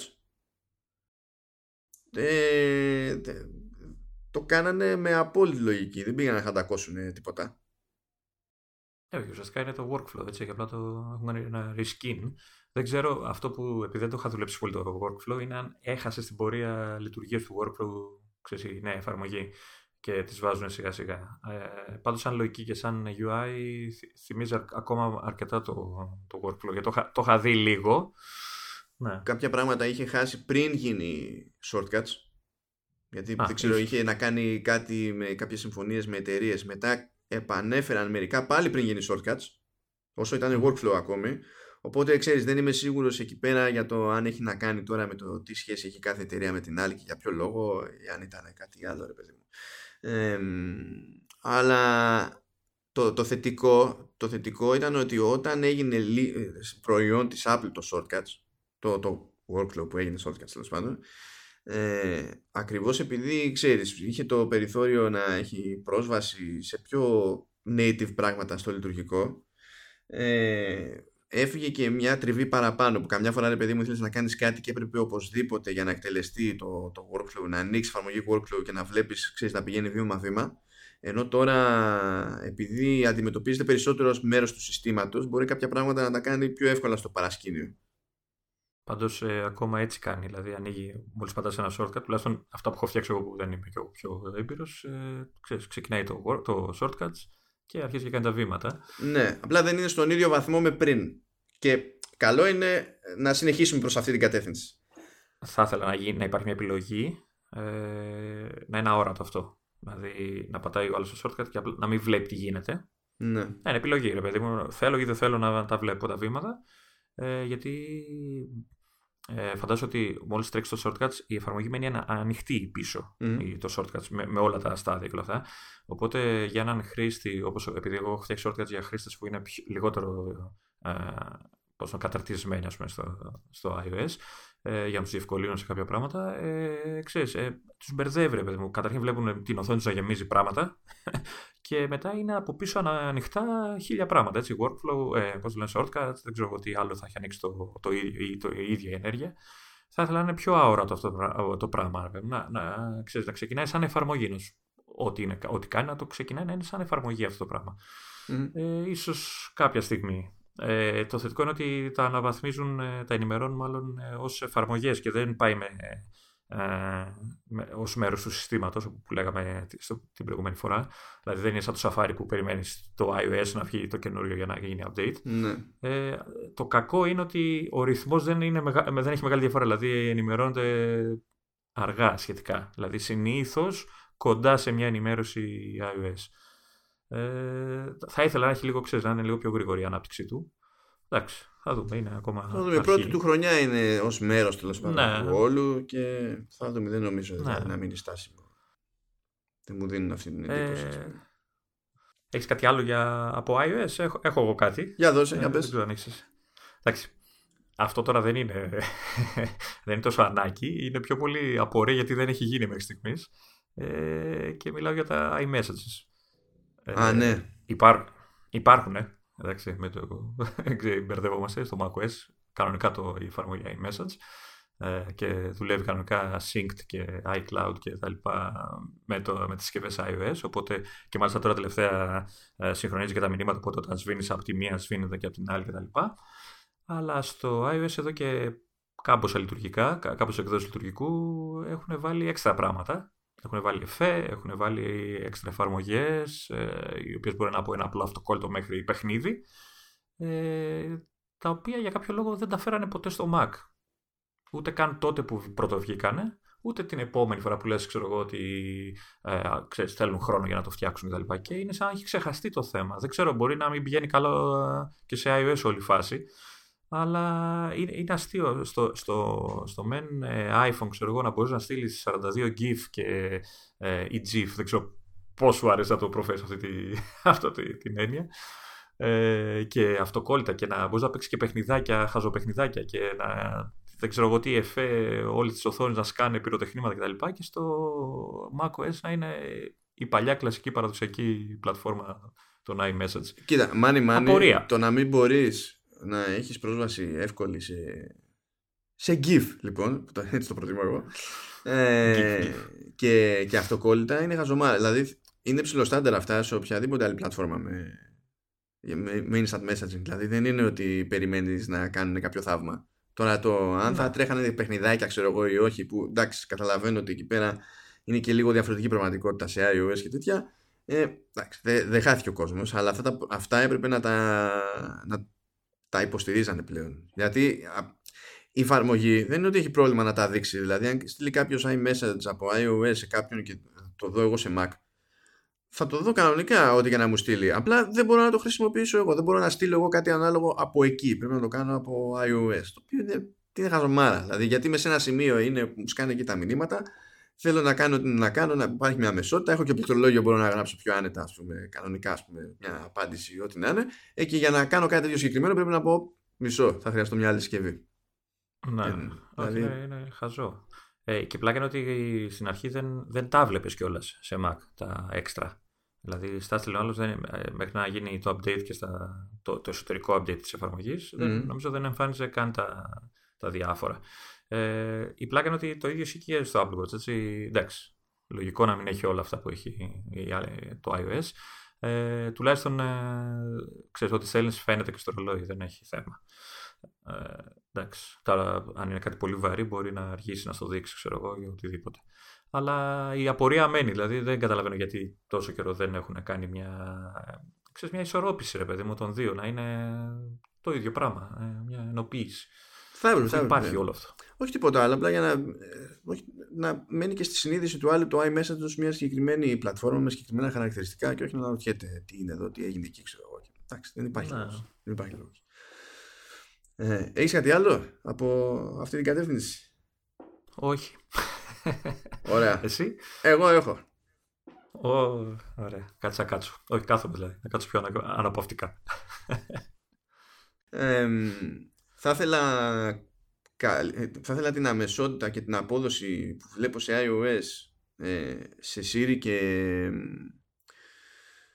ε, dictation γιατί σε Mac ναι μεν υφίσταται και τα δύο αλλά αντιδρά πολύ πιο αργά το σύστημα και δεν του φταίει η CPU. Κάτι άλλο του φταίει, δεν ξέρω τι είναι, αλλά είναι όλο πολύ πιο αργό. Εσύ δεν μου λέγεις ότι η πλατφόρμα της, σε, της Siri στο Mac είναι διαφορετική από το iOS ή Ναι, αυτό έχει να κάνει με το και καλά ποια, σε ποια domains ε, είναι ε, ενεργό το feature, δηλαδή με ποια πράγματα μπορεί να ασχοληθεί, τι δυνατότητες έχει στο σύστημα, δεν είναι ακριβώς ίδια με το iOS. Αλλά το ζήτημα δεν είναι αυτό. Αυτό είναι άλλο καπέλο ότι θα υποστηρίξει, είναι άλλος πόνος. Γιατί είναι άλλη η Siri σε iOS, άλλη σε macOS, άλλη σε watchOS, άλλη σε tvOS, άλλη στο HomePod και όλο αυτό είναι γελίο. Θα έπρεπε να υπάρχει ένας πιο σταθερός πυρήνας ξέρω, και να μετακομίσει. Αυτό λέω ότι μήπως αν υπήρχε ένα ενιαίο υπόβαθρο ε, θα βελτιωνόταν αυτόματα και η απόδοση σε, όλα τα, σε, όλα, σε όλες τις πλατφόρμες. Περισσότερα πράγματα κάνει η Siri σε iOS. Σε χειρότερο hardware. Όταν λέω χειρότερο ναι. hardware, ναι εντάξει ξέρω τι λέμε για τους επεξεργαστές ARM, αλλά σκέψου τώρα ότι εγώ είμαι ένα iPhone εσύ. Είμαι σε α9. Έτσι. Όταν πάω να, να κάνω ε, dictation και να κάνω τέλος πάντων να, να το μετατρέψει να, να μιλάω και να το μετατρέψει σε κείμενο είναι αρκετά γρήγορη υπόθεση. Ενώ εδώ πέρα... Αν έχεις καλό, αν έχεις καλό δίκτυο εκείνη τη στιγμή είναι ακόμα πιο ναι. γρήγορο. Ναι. Ενώ εδώ που σε Mac έτσι όπως είμαι τουλάχιστον εδώ στο, στο σπίτι ε, είναι πιο σίγουρο ότι έχω σόι δίκτυο σε σχέση με iOS που κινούμε ξέρω εγώ έξω έτσι Εδώ μόλις, μόλις πατήσω να ενεργοποιηθεί dictation πρέπει να περιμένω 3-4 δευτερόλεπτα για να το πάρει απόφαση ότι ήρθε η ώρα για dictation. Και μετά, ακόμα και η απενεργοποίηση του dictation γιατί είναι, είναι με toggle. Έχω ένα, μια επιλογή στη, στο touch bar, κάνω pop και ξέρει. Ναι. Κάνω ξανά pop και σταματάει. Ε, το μόνο καλύτερο που κάνει δηλαδή σε αυτή την περίπτωση ε, είναι ότι θυμάται ότι έχω ενεργοποιήσει dictation σε, στο συγκεκριμένο ε, πεδίο κειμένου. Οπότε μπορώ να σου γράψω ένα μήνυμα ρε παιδί μου να στο στείλω και μετά δεν απενεργοποιείται. Οπότε μπορώ να περιμένω να μου απαντήσεις και εγώ με, με το dictation και πάλι χωρίς να ξαναπατήσω κάτι να ξαναμιλήσω, να το γράψει και να πατήσω enter και να το στείλει κτλ. Αυτό έχει το καλό σε σχέση με το, με το iOS. Ενώ στο iOS μόλις πατήσεις αποστολή έχει βγει, έχεις βγει από dictation. Ναι. Και αντίστοιχα και επειδή όλο προφανώς αυτό έχει να κάνει και στην περίπτωση του dictation και στην περίπτωση της Siri που δεν είναι ακριβώς οι ίδιες διεργασίες αλλά έχει να κάνει με τη σβελτάδα του συστήματος να αντιληφθεί ότι κάτι του είπες τώρα το τι του είπες το συζητάμε αλλά να μπει στη διαδικασία να σε ακούσει και να συνειδητοποιήσει ότι κάτι του είπες είναι, είναι κουφό να πηγαίνει αισθητά χειρότερα σε απόδοση σε, σε Mac. Και δεν δέχομαι ότι είναι το hardware. Απλά δεν, δεν το δέχομαι. Γιατί έχω, δεν έχω το γρηγορότερο τηλέφωνο ε, της Apple αυτή τη στιγμή και έχει πολύ καλύτερη συμπεριφορά σε αυτά τα πράγματα. Ναι. Εντάξει εγώ στη Siri ξέρεις τι με πονάει πιο πολύ οπότε αυτό είναι ψηλά γράμματα για μένα ναι, κοίτα, και εγώ δεν χρησιμοποιώ πολύ Siri σε macOS, έτσι κι αλλιώς. Καλά, και σε iOS συγκεκριμένα πράγματα κάνω. Αν και θεωρητικά στο macOS ε, έχει κάποιες δυνατότητες που θα βοηθούσαν, ειδικά στο file management, δηλαδή να σου δείχνει κάποια συγκεκριμένα αρχεία και τέτοια. Αν και δεν το έχω χρησιμοποιήσει, να σου πω την αλήθεια, τόσο όσο το διαφημίζανε. Ναι, εντάξει, κοίτα. Ε, όταν θα πω για τρίτη φορά το όνομα του αρχείου και θα, θα μου απαντήσει σαν να την έβρισα θα μου πει κάτι, ξέρω εγώ, that was uncalled for και λέω, εντάξει, ναι, OK, okay, OK. Okay. Δηλαδή, θες να σε βρίσω, Sony και καλά δηλαδή. Δεν σε έβρισα και με χρεώνεις, τώρα θα σε βρίσω, για να μην με χρεώνεις τσάπα. Αλλά για τη, για τη φωνητική πληκτρολόγηση, ε, είναι κάτι ώρες που βολεύεις. Ναι. Δέχομαι ότι είναι σημαντικότερο στο, στο iOS γιατί τώρα αυτές τις μέρες ξέρω, ξέρεις, είσαι και λίγο στο κρύο και τέτοια και λες, φίλε, κάτσε μην μπεδευόμαστε, ξέρω εγώ. Ναι. Όχι, γενικά όταν περπατάς είναι πιο εύκολο το dictation, έτσι, αρκεί να μην σε κοιτάει ο κόσμος όλος γύρω σου. ναι, εντάξει, ναι, OK. Okay. Um, και το τελευταίο που έχω είναι λίγο συνδυαστικό. Ε, θα ήθελα οι επιλογές διαχείρισης που έχουμε σε γνωστοποίηση σε iOS να κάνουν το άλμα και σε macOS ώστε από την ίδια τη γνωστοποίηση να μπορέσω, αν κάτι θέλω να μην εμφανίζεται εδώ ή να εμφανίζεται εκεί πέρα κτλ., να μπορώ να κάνω κάποιες πιο άμεσες ρυθμίσεις χωρίς να μπω στις προτιμήσεις συστήματος. Ε, και όχι τίποτα άλλο. Είναι, είναι, είναι και εύκολο να, πώς να σου πω, κατά μία έννοια να γίνει και το ανάλογο του 3D Touch ακριβώς επειδή είναι πάρα πολλά MacBooks τα τελευταία χρόνια που έχουν trackpad με force touch οπότε ξέρεις μπορείς να πατήσεις ξέρω, εγώ, με λίγη δύναμη παραπάνω και να ναι. λειτουργήσουν αυτά τα πράγματα ε, και θα ήθελα επίσης ε, που αυτό τώρα το βάζω ότι είναι συνδυαστικό γιατί στην περίπτωση του macOS όλα αυτά δηλαδή είναι μαζεμένα στην ίδια μπάντα στην πραγματικότητα παρότι είναι διαφορετικά θα ήθελα και να γίνουν ουσιοδός πιο χρήσιμα και πιο πρόχειρα τα, τα widgets που υπάρχουν στο, στο κέντρο γνωστοποιήσεων. Γιατί δεν. Δηλαδή, και μόνο που ή θα δεις ε, γνωστοποιήσεις ή θα δεις widgets ε, μπορεί να μην είναι τόσο ναι. πρόβλημα σε iOS. Σε Mac όμως που υποτίθεται ότι εξορισμό ή series, άλλη έκταση οθόνης κτλ. Μου κάθεται λίγο ανάποδα. Εντάξει, τώρα μιλάς σε έναν άνθρωπο που δεν έχει συμπαθήσει τα widgets γενικά. Έτσι, δεν καταλαβαίνω την ύπαρξη, το λόγο μάλλον ύπαρξης. Ε, ακόμα και σε Android που όλοι το, είναι το πρώτο πράγμα που σου λέει ένας ε, φαν του συστήματος, ότι α, widget και τα βάζουμε στην οθόνη και αυτά και τα λοιπά και το ένα και το άλλο. OK. Okay. Δεν. Δεν ξέρω. Ακόμα έχω, έχω ανοιχτά κάποια ξέρω, στο κινητό ή στο tablet. Ε, δεν, σπανίως θα κάνω ξέρω, στο swipe για να τα δω. Ε, και σίγουρα θα με ενοχλούσε να τα έχω και συνέχεια στη φάτσα ξέρω, στο home. Εντάξει, παραξενιά μου είναι αυτό. Κοίτα, ε, η αλήθεια είναι ότι έτσι κι αλλιώς δεν υπάρχουν πολλά, ειδικά σε macOS έτσι, δεν υπάρχουν πολλά widgets. Δηλαδή και να θες να πήξεις, ναι. ξέρω εγώ, είναι δύσκολο. αλλά μου έχει κάτσει ότι, θα, ότι υπάρχει τρόπος σε interface τέλος πάντων να είναι πιο πρόχειρα όταν πρέπει να είναι, σε καλύτερο σημείο από ό,τι είναι τώρα. Δηλαδή μου φαίνεται απολύτως λογικό να πρέπει να κάνω swipe από δεξιά προς τα αριστερά για να μου εμφανίσει το notification center. Δεν έχω, ναι. δεν έχω κανένα πρόβλημα με αυτό. Αλλά τα widgets με το, με το πιο σύγχρονο τρόπο που λειτουργούν τέλος πάντων όπως λειτουργούν μου φαίνεται ότι θα ήταν λογικότερο να πάρουν στα αλήθεια τη θέση του dashboard που κανείς δεν ξέρει γιατί εξακολουθεί και υφίσταται το dashboard με τη μορφή την, την παλιά του στο macOS δηλαδή M δεν το ανανεώνουν, M δεν το εξαφανίζουν κιόλας. Δεν υπάρχει σχεδόν τίποτα χρήσιμο να κάνεις εκεί πέρα. Και μου φαίνεται πιο λογικό στο σύστημα να σκάει σαν overlay, ρε παιδί μου, και να έχω ένα μάτσο πληροφοριών πρόχειρες μπροστά μου. Μπαμ. Ναι. Ε, δεν ξέρω, ίσως, αυτή αυτό και που δεν ε, με ενδιαφέρει εμένα όλο το θέμα. Ίσως είναι θέμα παρουσίασης και θέμα που δεν με βολεύει, δεν, δεν τα σκέφτομαι καν να, να τα χρησιμοποιήσω.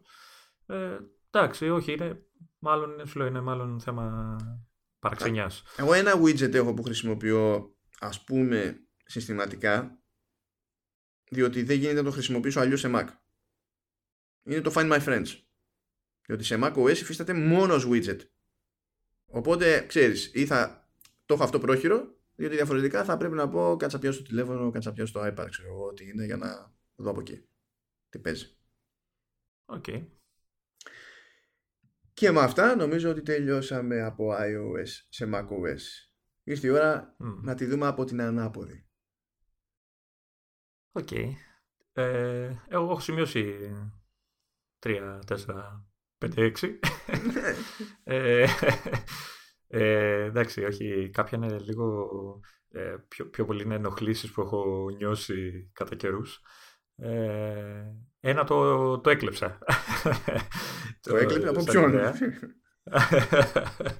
ε, διάβαζα τις προάλλες για μια εφαρμογή προγραμματισμού ε, που υπάρχει και σε iOS πλέον, το η λεγόμενη κοντέα, κοντία, ξέρω πώς το ε, προφέρουν, οι οποίοι οι τύποι ε, κάναν ένα άρθρο για το UI γενικά αυτής της εφαρμογής της καινούργιας έκδοσης, ξέρω κτλ και αναφέραν ότι φτιάξανε μενού ε, σε iOS. Ε, και όταν λέω μενού εννοώ το όπως έχει μενού ο Mac απάνω, μενού bar και τα λοιπά και τα λοιπά και πατάει το ποντίκι και ανοίγει ένα μενού. Ένα τέτοιο πράγμα σαν εναλλακτικό, εναλλακτική πρόταση UI τουλάχιστον σε φάση ξέρεις, ε, του στυλ αυτό το sidebar που βγαίνει συνήθως σε εφαρμογές ε, ε, είτε σε iPad είτε σε iPhone που έχει τις διάφορες ε, επιλογές της κάθε εφαρμογής. Ε, αντί για αυτό λοιπόν ε, ένα μενού bar το οποίο θα έχει όλα τα βασικά που θέλει μια εφαρμογή το οποίο μου φάνηκε τουλάχιστον χρήσιμο και εύχριστο και επειδή... Σε, σε iPad για... προφανώς έτσι γιατί σε iPhone Α, δεν το κόβω να υπάρχει αυτή το, αυτό το, αυτοί το δείχναν και σε iPhone, αλλά για μένα ναι, νομίζω πιο πολύ έχει νόημα σε, σε iPad. Ε, μήπως και γλιτώσουμε επιτέλους αυτό το, το, το, το, το χώρισμα που κάνεις στα δύο τρίτα, που έχει, ξέρεις, μια στενή, οι περισσότερες εφαρμογές έχουν μια στενή μπάρα με όλα τα settings και δεν ξέρω, sections και δεν ξέρω τι άλλο βάζουν. Και τα δύο τρίτα είναι το κεντρικό παράθυρο της εφαρμογής ε, και το οποίο μάλιστα πολλές φορές ε, αν θες να το έχεις σταθερά πρέπει να το έχεις γυρίσει οριζόντια το μηχάνημα, αλλιώς δεν φαίνεται, πρέπει να το φέρνεις εσύ κτλ.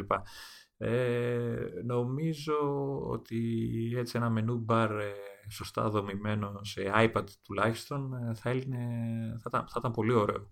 Θα, θα μπορούσες δηλαδή να, έχεις, να εκμεταλλεύεσαι όλη την οθόνη του iPad ε, ξέρεις, με, το, με το κεντρικό ξέρω, αν είναι το Pages να μην χρειάζεται να ανοίγω δεξιά την μπάρα με τα settings και ναι. τα, τα, τα formatting και οτιδήποτε, να έχεις απάνω το menu bar, να διαλέξεις ό,τι θες και, και γεια σας και να έχεις από κάτω όλο το κείμενό σου να πιάνει την, την οθόνη και να, ε, να είναι τέλεια.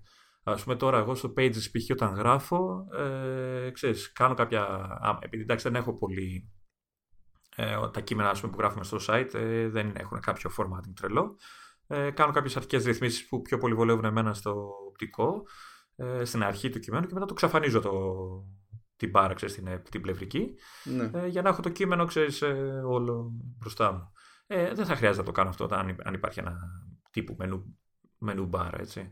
Ε, και, και μου αρέσει γιατί έχω λίγο κουραστεί με αυτό, τα, αυτό το 1 τρίτο, 2 τρίτα, το χώρισμα που κάνουν, ειδικά σε iPad, ε, οι εφαρμογές. Ε, δεν ξέρω, πώς φαίνεται σαν ιδέα.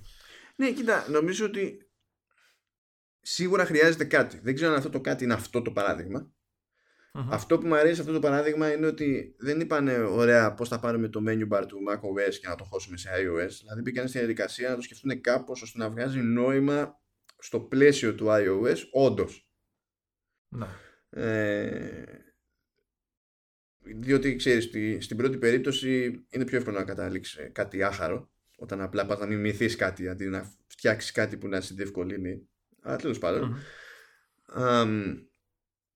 αυτό που δεν ξέρω πόσο είναι εφικτό αλλά νομίζω ότι παραμένει θεμητό είναι ότι σε, σε Mac ε, υπάρχει σε γενικές γραμμές παραδοχή ότι όποια επιλογή και να σου δίνει, όποια δυνατότητα και να σου δίνει μια εφαρμογή, η επιλογή της υφίσταται στο menu bar.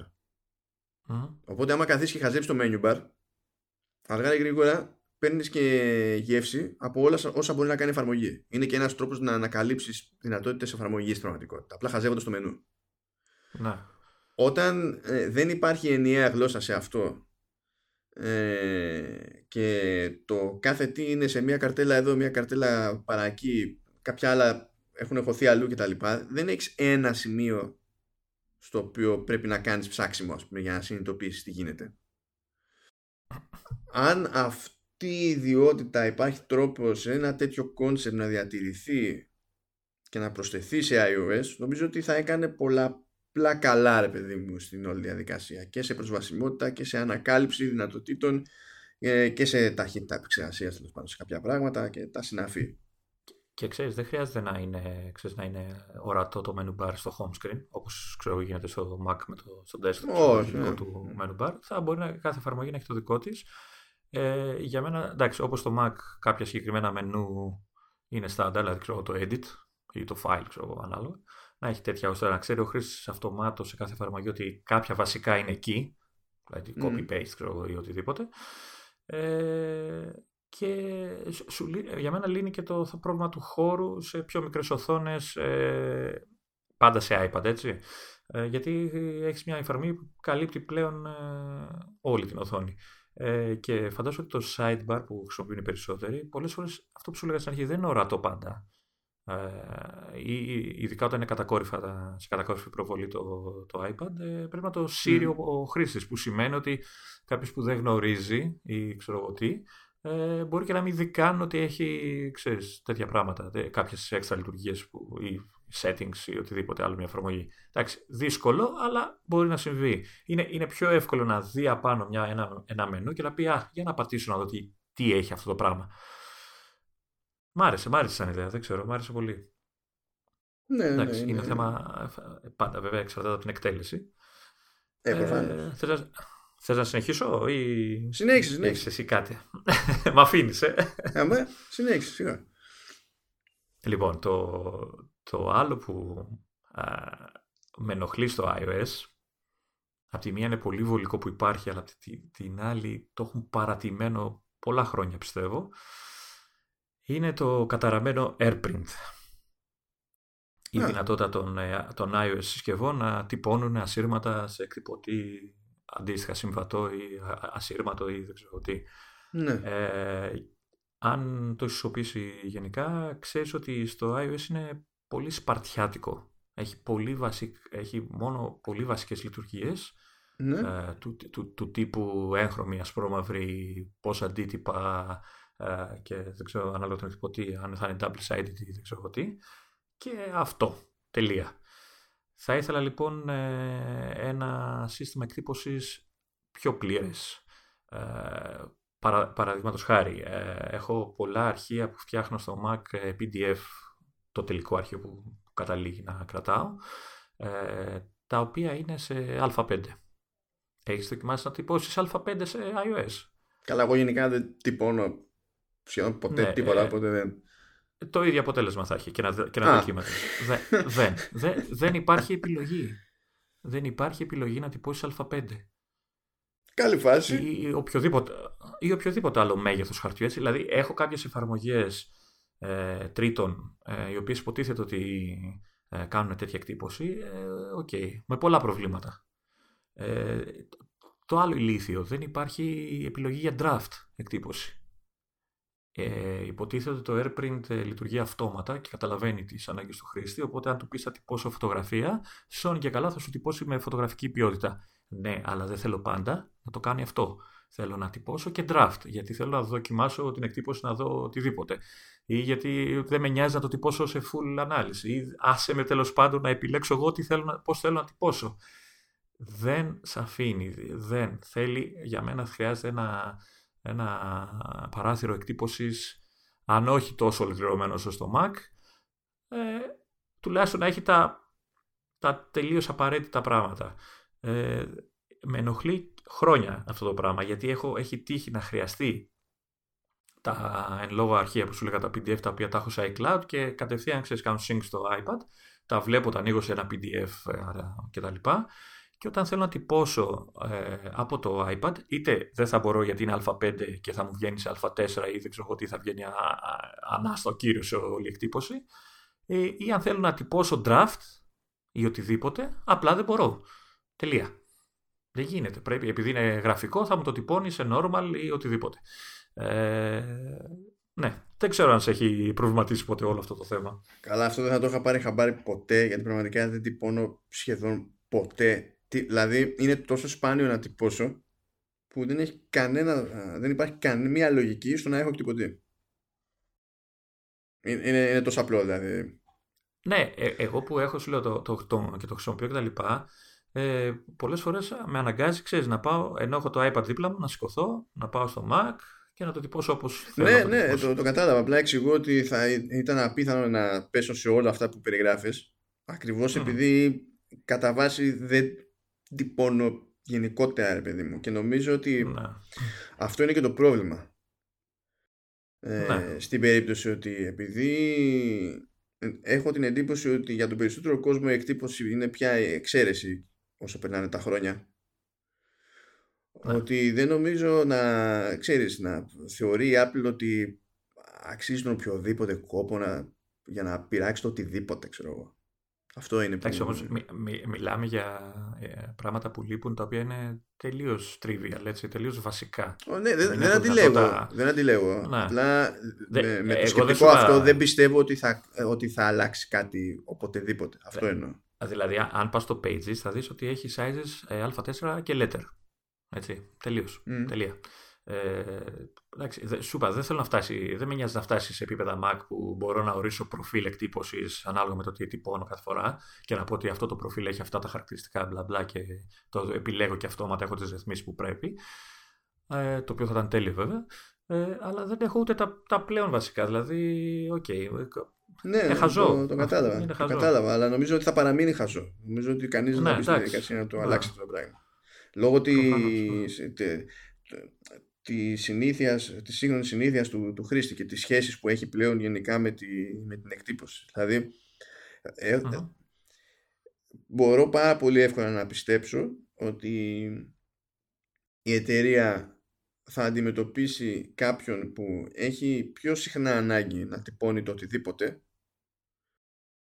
ως κάποιον που το θέλει μάλλον για, για δουλειά και όχι για χαβαλέ ενώ παλιότερα τυπώναμε ξέρεις, το είχαμε, δεν ξέρω και εγώ τι, κάναμε και χαβαλέδες. Ναι. Ε, δεν ήταν μόνο ή τυπώνω φωτογραφία ή τυπώνω κάποιο αρχείο από το Word και, και τα λοιπά. Ε, ήταν ότι, για οτιδήποτε ναι. τέλος πάντων. Παλιότερα χρειαζόμασταν έτσι κι αλλιώς και περισσότερες εκπώσει, περισσότερο χαρτί. Ενώ όσο πάνε μπλέκουμε με διαδικασίες που δεν βασίζονται στο, στο χαρτί. Ε, νομίζω ότι είναι πολύ πιο εύκολο για την εταιρεία να πει ότι κοίταξε να δεις αυτός που θέλει κάτι τέτοιο μάλλον περισσότερο για δουλειά το θέλει τέλος πάντων ας βγάλει άκρη με, με macOS δεν νομίζω ότι θα σου κάνει κανένα στο χατήρι αλλιώς καταλαβαίνω δηλαδή και μόνο το ότι ε, έχει αυτούς τους περιορισμούς στα, στα μεγέθη από τη στιγμή που εξυπακούεται πως αν πάρεις έναν εκτυπωτή που υποστηρίζει AirPrint που δεν είναι και δύσκολο. Παλιότερα εντάξει, ήταν τα πρώτα χρόνια ήθελε λίγο ψάξιμο τώρα είναι ψηλοδεδομένο ότι αν ένας εκτυπωτής υποστηρίζει αστρήματη εκτύπωση από φορητές συσκευές και τέτοια, ότι υποστηρίζει και το AirPrint της Apple. Δεν θέλει τέτοιο. Και είναι, είναι αυτονόητο λοιπόν ότι και ένας τέτοιος εκτυπωτής, ε, προφανώς δεν ασχολείται σε όλη τη ζωή. Δηλαδή, δεν είναι σταρισμένος για ένα τύπο εκτύπωσης, για ένα μέγεθος χαρτιού. Είναι, ναι. ήταν, είναι δεδομένο. Ήταν τότε, ήταν στο μεσοδιάστημα και είναι και τώρα. Και αν δεν το έκανε, ξέρεις, δεν έκανε ποτέ τον κόπο ούτε για τότε, όσο ναι. πέφτει ε, η, το, η εκτύπωση τέλος πάντων ως συνήθεια δεν νομίζω να δεις φως στο τούνελ. Αυτό, αυτό λέω μόνο. Εν τω μεταξύ, αυτό που μου τη πάει πιο πολύ, αν και ε, εντάξει, δεν, δεν το έχω καρατσεκάρει, είναι ότι μάλλον αυτοί οι περιορισμοί του AirPrint ε, επηρεάζουν και τις τρίτες λύσεις. Δηλαδή, έχω εφαρμογή, σου είπα πριν, τρίτου, η οποία έχει ωραίες ε, λειτουργίες κλπ. Αλλά βλέπω ότι τελικά έχει πάλι τους ίδιους περιορισμούς. Ε, πάλι δεν, έχει, ξω, δεν αφήνει για draft ή ακόμα και αν υποτίθεται το επιλέγεις για draft ε, σαν να μην περνάει ποτέ η εντολή ή δεν ξέρω, μπορεί να μην το λειτουργώ εγώ σωστά. Ε, και φοβάμαι ότι έχει ξέρεις, και περιορισμούς πιο εσωτερικούς, δηλαδή δεν επιτρέπεται, δεν, δεν υπάρχει δυνατότητα μάλλον να, ένας τρίτος να προσφέρει κάτι τόσο ολοκληρωμένο σε θέση, στο κομμάτι της εκτύπωσης. Τέλος πάντων, εντάξει, τι θα, θα, θα βρούμε τρόπο. ε, παρόμοια ε, όχι τόσο ε, για εκτύπωση, αλλά έχει σχέση με, το κείμενο, με κείμενο και γραψίματα γι' αυτά, είναι τα άλλα δύο που έχω σημειώσει. Το ένα είναι ο ορθογραφικός έλεγχος, ε, τουλάχιστον στο Pages που χρησιμοποιώ, αλλά γενικά, ε, ο οποίος ε, για κάποιο λόγο στις συσκευές της iOS λειτουργεί μόνο ως underlining την ώρα που γράφεις, δηλαδή σου σημειώνει με κόκκινη γραμμούλα το λάθος ε, και δεν έχεις δυνατότητα στο τέλος του κειμένου να, ξέρεις, να εμφανίσεις το spell checking, το παραθυράκι που έχουν τα desktop μηχανήματα, να κάνεις ένα γενικό spell check. Θα πρέπει δηλαδή να το κοιτάς ξέρεις, ε, ε, μόνος σου ή την που γράφεις. Το οποίο εντάξει, αλλά ε, εμένα τουλάχιστον ε, πολλές φορές μου ξεφεύγουν με αυτόν τον τρόπο. Και Αυτό ακούγεται περισσότερο μια... ως κάτι που πρέπει να υποστηρίξει η εφαρμογή παρά ως κάτι που πρέπει να υποστηρίξει το λειτουργικό. Γιατί και σε desktop, ας πούμε, δεν είναι δεδομένο ότι αν ανοίξεις ένα text editor έχεις spell check κανονικό. Ναι, αλλά επειδή βλέπω ότι όλες οι εφαρμογές χρησιμοποιούν ε, τη λογική του iOS, δηλαδή νομίζω ότι είναι θέμα και του λειτουργικού να υποστηρίζει κάτι τέτοιο. Ε, και το άλλο ένα πολύ μικρό σπαστικό, πλην του spell checking, το οποίο για μένα, σου λέω, ένα τέτοιο πράγμα θα μου δημιουργούσε, θα μου ε, ένα αίσθημα μεγαλύτερης ασφάλειας όταν παραδίδω ένα κείμενο, ότι ξέρεις, το είδα και πιο ξέρεις, γενικά. Ε, το άλλο είναι το, τα shortcuts στο πληκτρολόγιο. Ε, και, και πιο, πιο πολύ, εντάξει, έχουν αρχίσει και προσθέτουν πλέον, αλλά ε, δεν σου δίνει τη δυνατότητα για προσαρμογή. Με τρανό παράδειγμα την αναλλαγή γλώσσας, η οποία στο macOS εγώ την έχω συνηθίσει σχεδόν από την αρχή στο, ε, στο συνδυασμό των πλήκτρων το Command Space. Εκεί το έχω βάλει, εκεί το είχα πάντα. Μα εκεί ήταν και παλιότερα, μέχρι που επειδή ναι. άλλαξε στο iPad, στο, στο iPad, τέλος πάντων στο iOS, πήγα και το άλλαξα και στο, και στο MacBook, διότι ναι. ε, χανόμουν. Ναι, δηλαδή δεν ναι, χανόμουν. Ακριβώς. Αλλά εγώ δεν θέλω να το αλλάξω στο Mac. θέλω να το αλλάξω στο iPad. Γιατί στο Mac, επειδή εντάξει, ε, ε, βάσει των δεδομένων της δουλειάς μου, γράφω πολύ περισσότερες ώρες, ε, δεν με παίρνει να ξανασυνηθίσω τώρα κάτι τόσο βασικό. Άσε που μου αρέσει πολύ σε συνδυασμός. Είναι ο πιο εύκολος συνδυασμός, ε, δηλαδή σε σύγκριση με την αναλλαγή στα Windows, η οποία σου σπάει τα δάχτυλα. Ε, είναι, είναι συνδυασμός, φαντάζομαι ότι τον χρησιμοποιούσα επί εποχή Amiga ναι, ναι, είναι, το αντίστοιχο ήταν κομμάτι. Έτσι, ναι. ναι, και έρχονται στο iPad τώρα και αντί να είναι εναλλαγή γλώσσας, είναι νομίζω το search. Ε, και μάλιστα στις πρώτες ε, φορές που το, το χρησιμοποιήσανε... Πω, το... ξέρω τι θα πεις. Πω, πω, με τρέλαινε αυτό. Με τρέλαινε, με τρέλαινε. Πες. Το search σε, σε πέταγε τελείως εκτός εφαρμογής. Ναι, άνοιγε το spotlight και σου έκλεινε την εφαρμογή. ναι, πω, ναι. πόσο έχω βρήσει.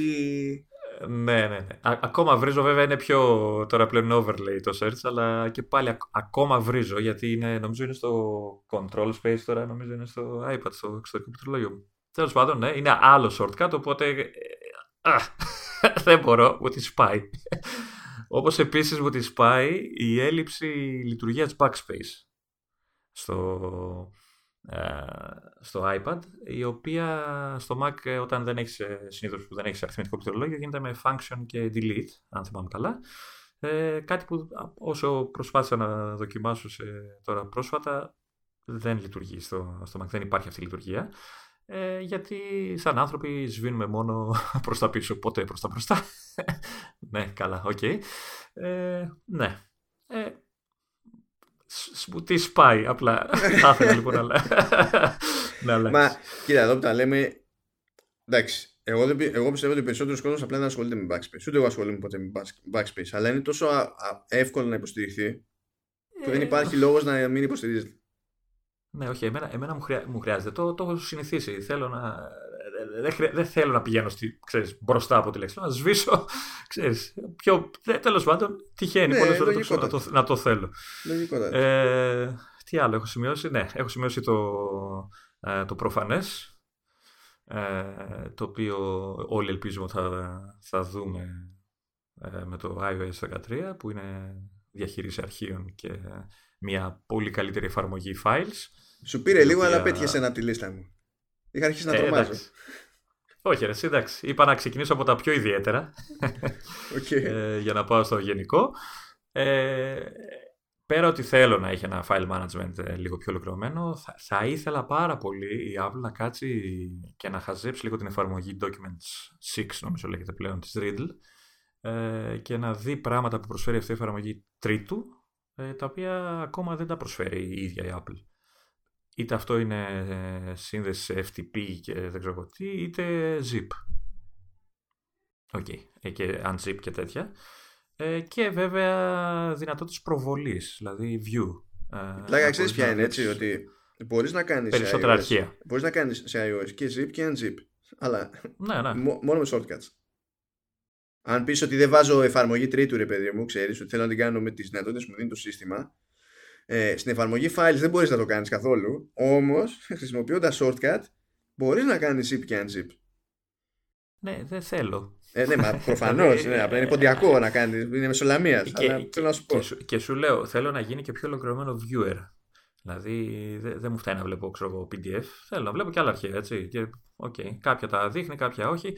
Σου λέω, μια πολύ καλή αρχή είναι το documents της Riddle, το οποίο για μένα από την αρχή που το ανακάλυψα ε, εξακολουθεί να αποτελεί το δεξί μου χέρι. Φαντάζομαι ότι είναι και από τα πρώτα, πρώτες εφαρμογές που έχουν ενσωματωμένο browser, ο οποίος σου επιτρέπει να κάνεις download το οτιδήποτε και γίνεται download σε, ένα, σε μια σελίδα. Και να στο φέρει αρχείο και να στο κάνει zip, unzip και να το στείλει όπου θες και μπλα μπλα μπλα.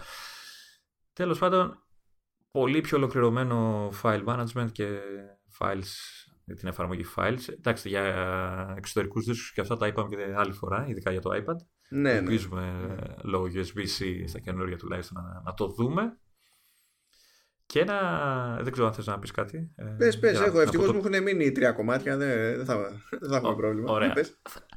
Θα πω και ένα τελευταίο το οποίο μου χρειάζεται κυρίως επειδή ε, περιτριγυρίζομαι από ε, χρήστες ε, iOS συσκευών ε, οι οποίοι δεν έχουν ε, ξέρω εγώ, την ευχέρεια ή την ευκολία που έχω εγώ, ξέρω εγώ για να χειρίζομαι μια τέτοια συσκευή και να λύνω προβλήματα. Ε, θα ήθελα λοιπόν να δω μια λειτουργία τύπου screen sharing ε, που έχει ο Mac.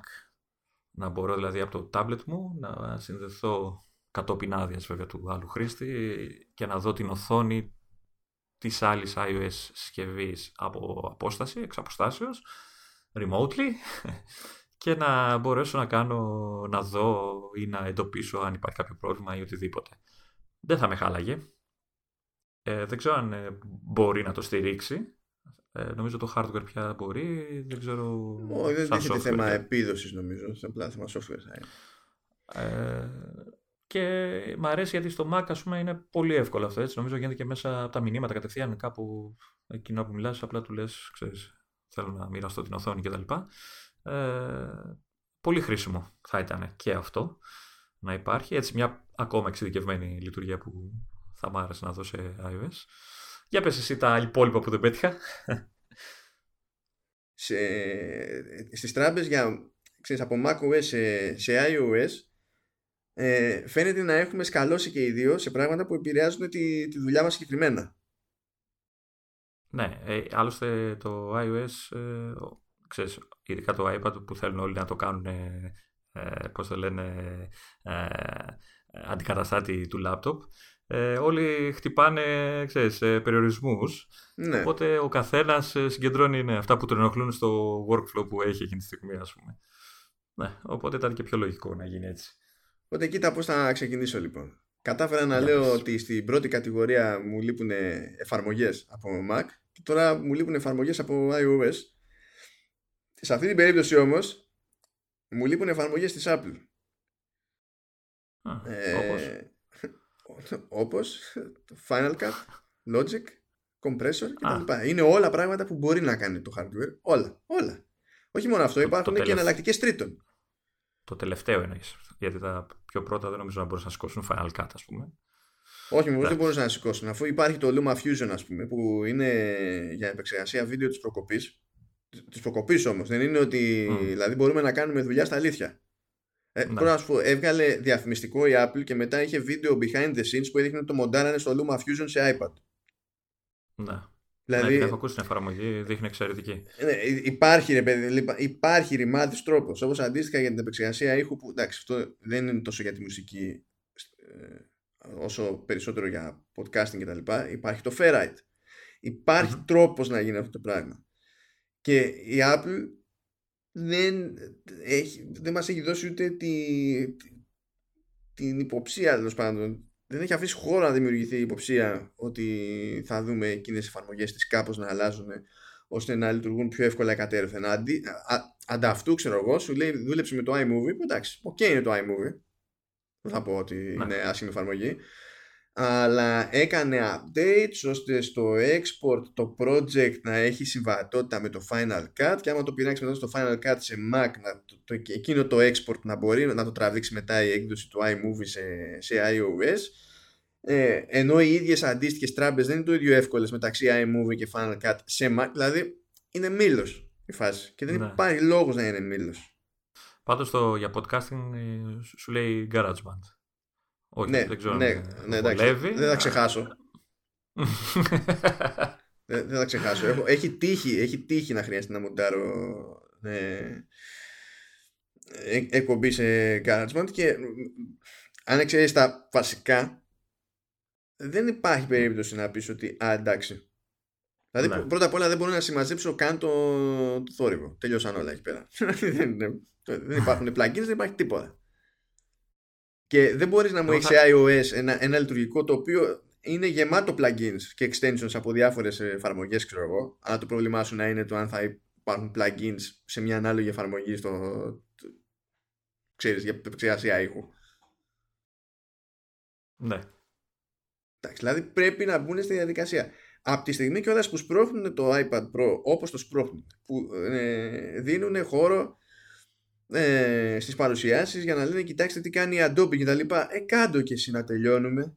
Και στην περίπτωση του, του Final Cut εντωμεταξύ το Final Cut δεν είναι καμιά αμέλητη ποσότητα ούτε το Logic Pro είναι καμιά αμέλητη ποσότητα είναι ε, industry standards.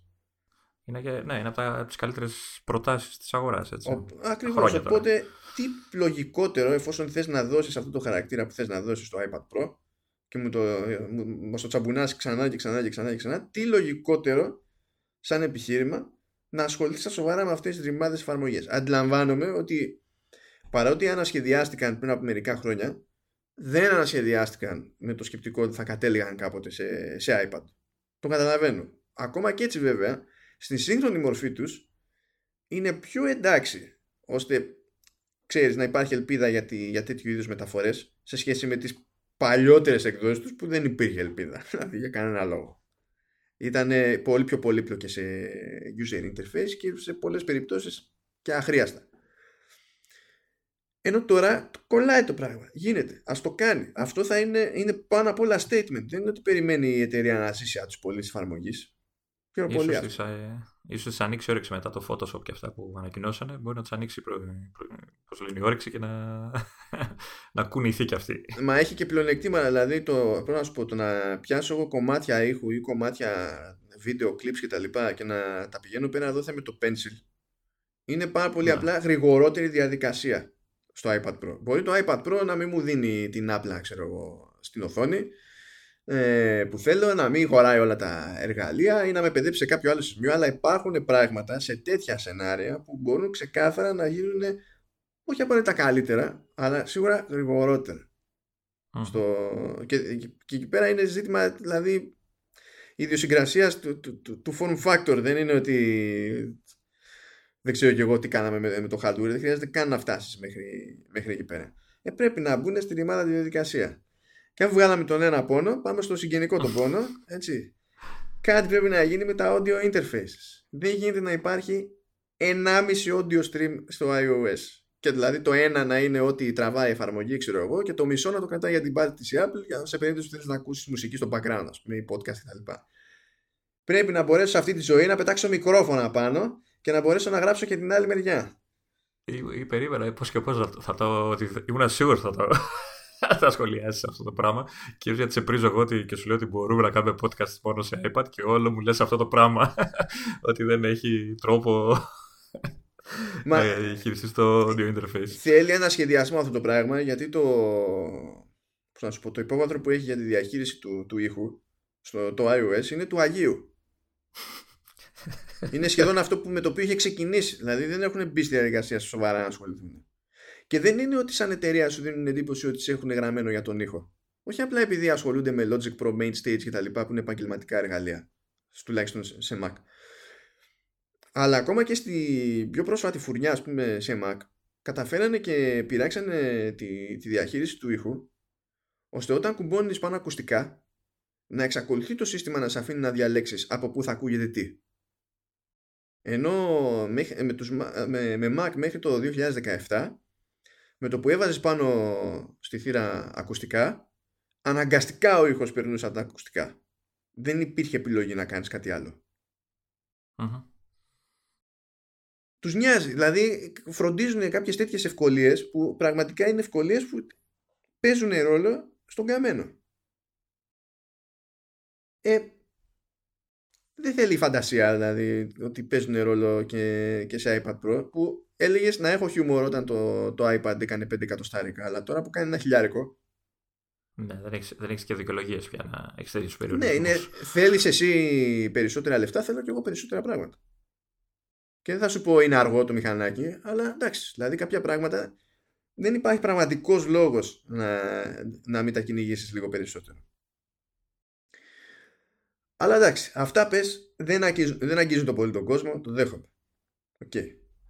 Οπότε έχω και μια επιλογή που σίγουρα αγγίζει περισσότερο κόσμο. Ε, κάτι που υπάρχει σε macOS και δεν υπάρχει σε iOS και είναι δύο δυνατότητες πάλι συγκινικές μεταξύ τους. Το, το ένα είναι tabs στην ίδια εφαρμογή Το ε, οποίο το, το συζητάνε, έτσι, είναι από τις ε, φήμες που ε, το ελπίζω. κυκλοφορούν για το iOS 13. Το ελπίζω, το ελπίζω. Γιατί είναι απόλυτα λογικό. Δηλαδή, μπορεί να μην θέλω πάντα δύο πράγματα δίπλα-δίπλα, αλλά να θέλω να πηγαίνω γρήγορα από το ένα στο άλλο. Και άμα πεις ότι θέλω άλλο έγγραφο α, στο Pages, είναι αγκαρία. Λες πω τώρα και να κάνω open και να κάνω αυτό και μετά ξανακάνω open το προηγούμενο, να πειράξει το άλλο κτλ. Και αυτό μας φαίνει και στο επόμενο ζήτημα να μπορούμε να έχουμε διαφορετικά πολλαπλά instances από την ίδια εφαρμογή επί της οθόνης. Αυτή τη στιγμή μπορούμε να βάλουμε σε split view δύο διαφορετικές εφαρμογές. Για κάποιο άγνωστο λόγο μπορούμε να βάλουμε σε split view δύο διαφορετικά instances του Safari. Αλλά μόνο στο Safari. Δηλαδή ε, αυτό ακριβώς που ζητάω το κάνει η Apple με Safari, αλλά απλά δεν σε αφήνει να το κάνεις στον άλλο. Και, λες, για... και, αυτό, και, και αυτό το περιμένουμε στο iOS 13. Είναι και τα δύο μαζί, τα, τα συζητάνε όλοι. Ή τέλος πάντων είναι αυτό που θέλουν αυτοί που ασχολούνται με αυτά. Ε, μα πρέπει, ε... πρέπει. Δηλαδή πρέπει. Θα λύνει χέρια αυτό το πράγμα. Νομίζω θα ήταν πολύ χρήσιμο. Και τα δύο θα ήταν πολύ χρήσιμα. Και για, δηλαδή, γράφεις κάτι και θέλεις να έχεις ένα δεύτερο κείμενο το οποίο μπορεί να το έχεις για reference ή οτιδήποτε δίπλα σου. Ή ακόμα και σε tab να πηγαίνω έρχεσαι. Ε, να προσθέσω εγώ ότι όλα αυτά να έχουν και κανένα short. Δηλαδή να μπορείς να εναλλάσσεις τα tabs με πληκτρολόγιο έτσι να μην χρειάζεται να πατάς την οθόνη την ώρα που γράφεις, ας πούμε. Ναι, εντάξει, είναι ακόμα ε, καλύτερα. Okay. Ναι. Ε, νομίζω ότι θα τα δούμε. Τουλάχιστον σε iPad, έτσι. Σε iPhone δεν έχει ναι. τόσο. Α δούμε αυτά και θα αποτύχουν στα υπόλοιπα. Γιατί αυτά όντως, δηλαδή η φάση με τα tabs και τα instances, σίγουρα θα πιάσουν τόπο σε μεγαλύτερη μερίδα του, του κόσμου. Σίγουρα. Τώρα το διαχείριση του ήχου και τα λοιπά είναι για να. επειδή βαράμε εμείς πετριέ, ξέρω εγώ. Ναι, ναι. Κάπως, κάπως έτσι. Ε, να, να πετάξω εδώ σαν έτσι ξαφνικό που μου θυμήθηκε. Μπας και ε, πριν που σου λέγα για την αλλαγή των γλωσσών και αυτά, ε, μήπως επιτέλους σβήσουν αυτό το ηλίθιο κουτάκι, τετραγωνάκι που εμφανίζεται κάθε φορά που εναλλάσσεται εναλλάσσει γλώσσα και το οποίο εννοείται ότι εμφανίζεται μέσα στη μέση του κειμένου που γράφεις. Αυτή είναι η βλακία, ότι εμφανίζεται μέσα στη μέση. Άμα ήταν, γιατί εντάξει, δεν είμαι κατά του να φαίνεται, να υπάρχει ένα visual τέλος πάντων, ότι έγινε αλλαγή για να, είσαι, να αισθάνεσαι σίγουρος, αλλά όχι εκεί πέρα. Βάλε ένα εικονίδιο, βάλε τη λέξη English Greek, ξέρω εγώ, κάτι πάνω στο taskbar, ξέρω εγώ, ή οτιδήποτε. Αυτό το πράγμα. Σε Mac το μεταξύ υπάρχει αυτό το πλαίσιο, αλλά εμφανίζεται μόνο αν κρατήσει παρατηταμένα το shortcut. Ναι. ναι. Κατά τα άλλα βλέπεις στο, στο, στο menu bar πάνω το εικονιδιάκι και καταλαβαίνεις ότι τέλος πάντων άλλαξε ευχαριστώ, γεια σας. Δεν στο φοράει Sony και καλά σε, σε Mac αλλά σε, σε iOS το τρως τη μάπα. Και άλλο ένα θέμα εναλλαγής όταν εναλλάσσεις με εξωτερικό πληκτρολόγιο, ξέρεις, με command tab, alt tab, πώς το κάνει, alt tab νομίζω, ε, μεταξύ εφαρμογών, ε, ξέρω εγώ, έχεις το Pages γράφεις και κάνεις alt tab και πετάγεσαι στο Safari να δεις κάτι και ξαναγυρνάς στο Pages. Α με αφήνει εκεί που ήμουνα, δηλαδή με ενεργοποιημένο τον cursor, να μην χρειάζεται να πατήσω την οθόνη για να ξαναμπω στο κείμενο και να συνεχίσω να γράφω. Δηλαδή να κρατάει το, ξέρεις, το πώς ήταν η, η εφαρμογή ναι. πριν φύγω από αυτήν για να πάω να δω κάτι άλλο. Γιατί Αυτό λογικά πρέπει να είναι μικρά... λίγο πιο πολύπλοκο για να το πετύχουν. Φάντα, υποθέτω. Δεν ξέρω, αλλά εντωμεταξύ μία στο τόσο μου το κάνει και λέω τώρα αυτό έτυχε. Δεν ξέρω τι, τι παίζει. αυτό είναι πιο εκνευριστικό. το να μην ξέρεις ναι, τι να περιμένεις.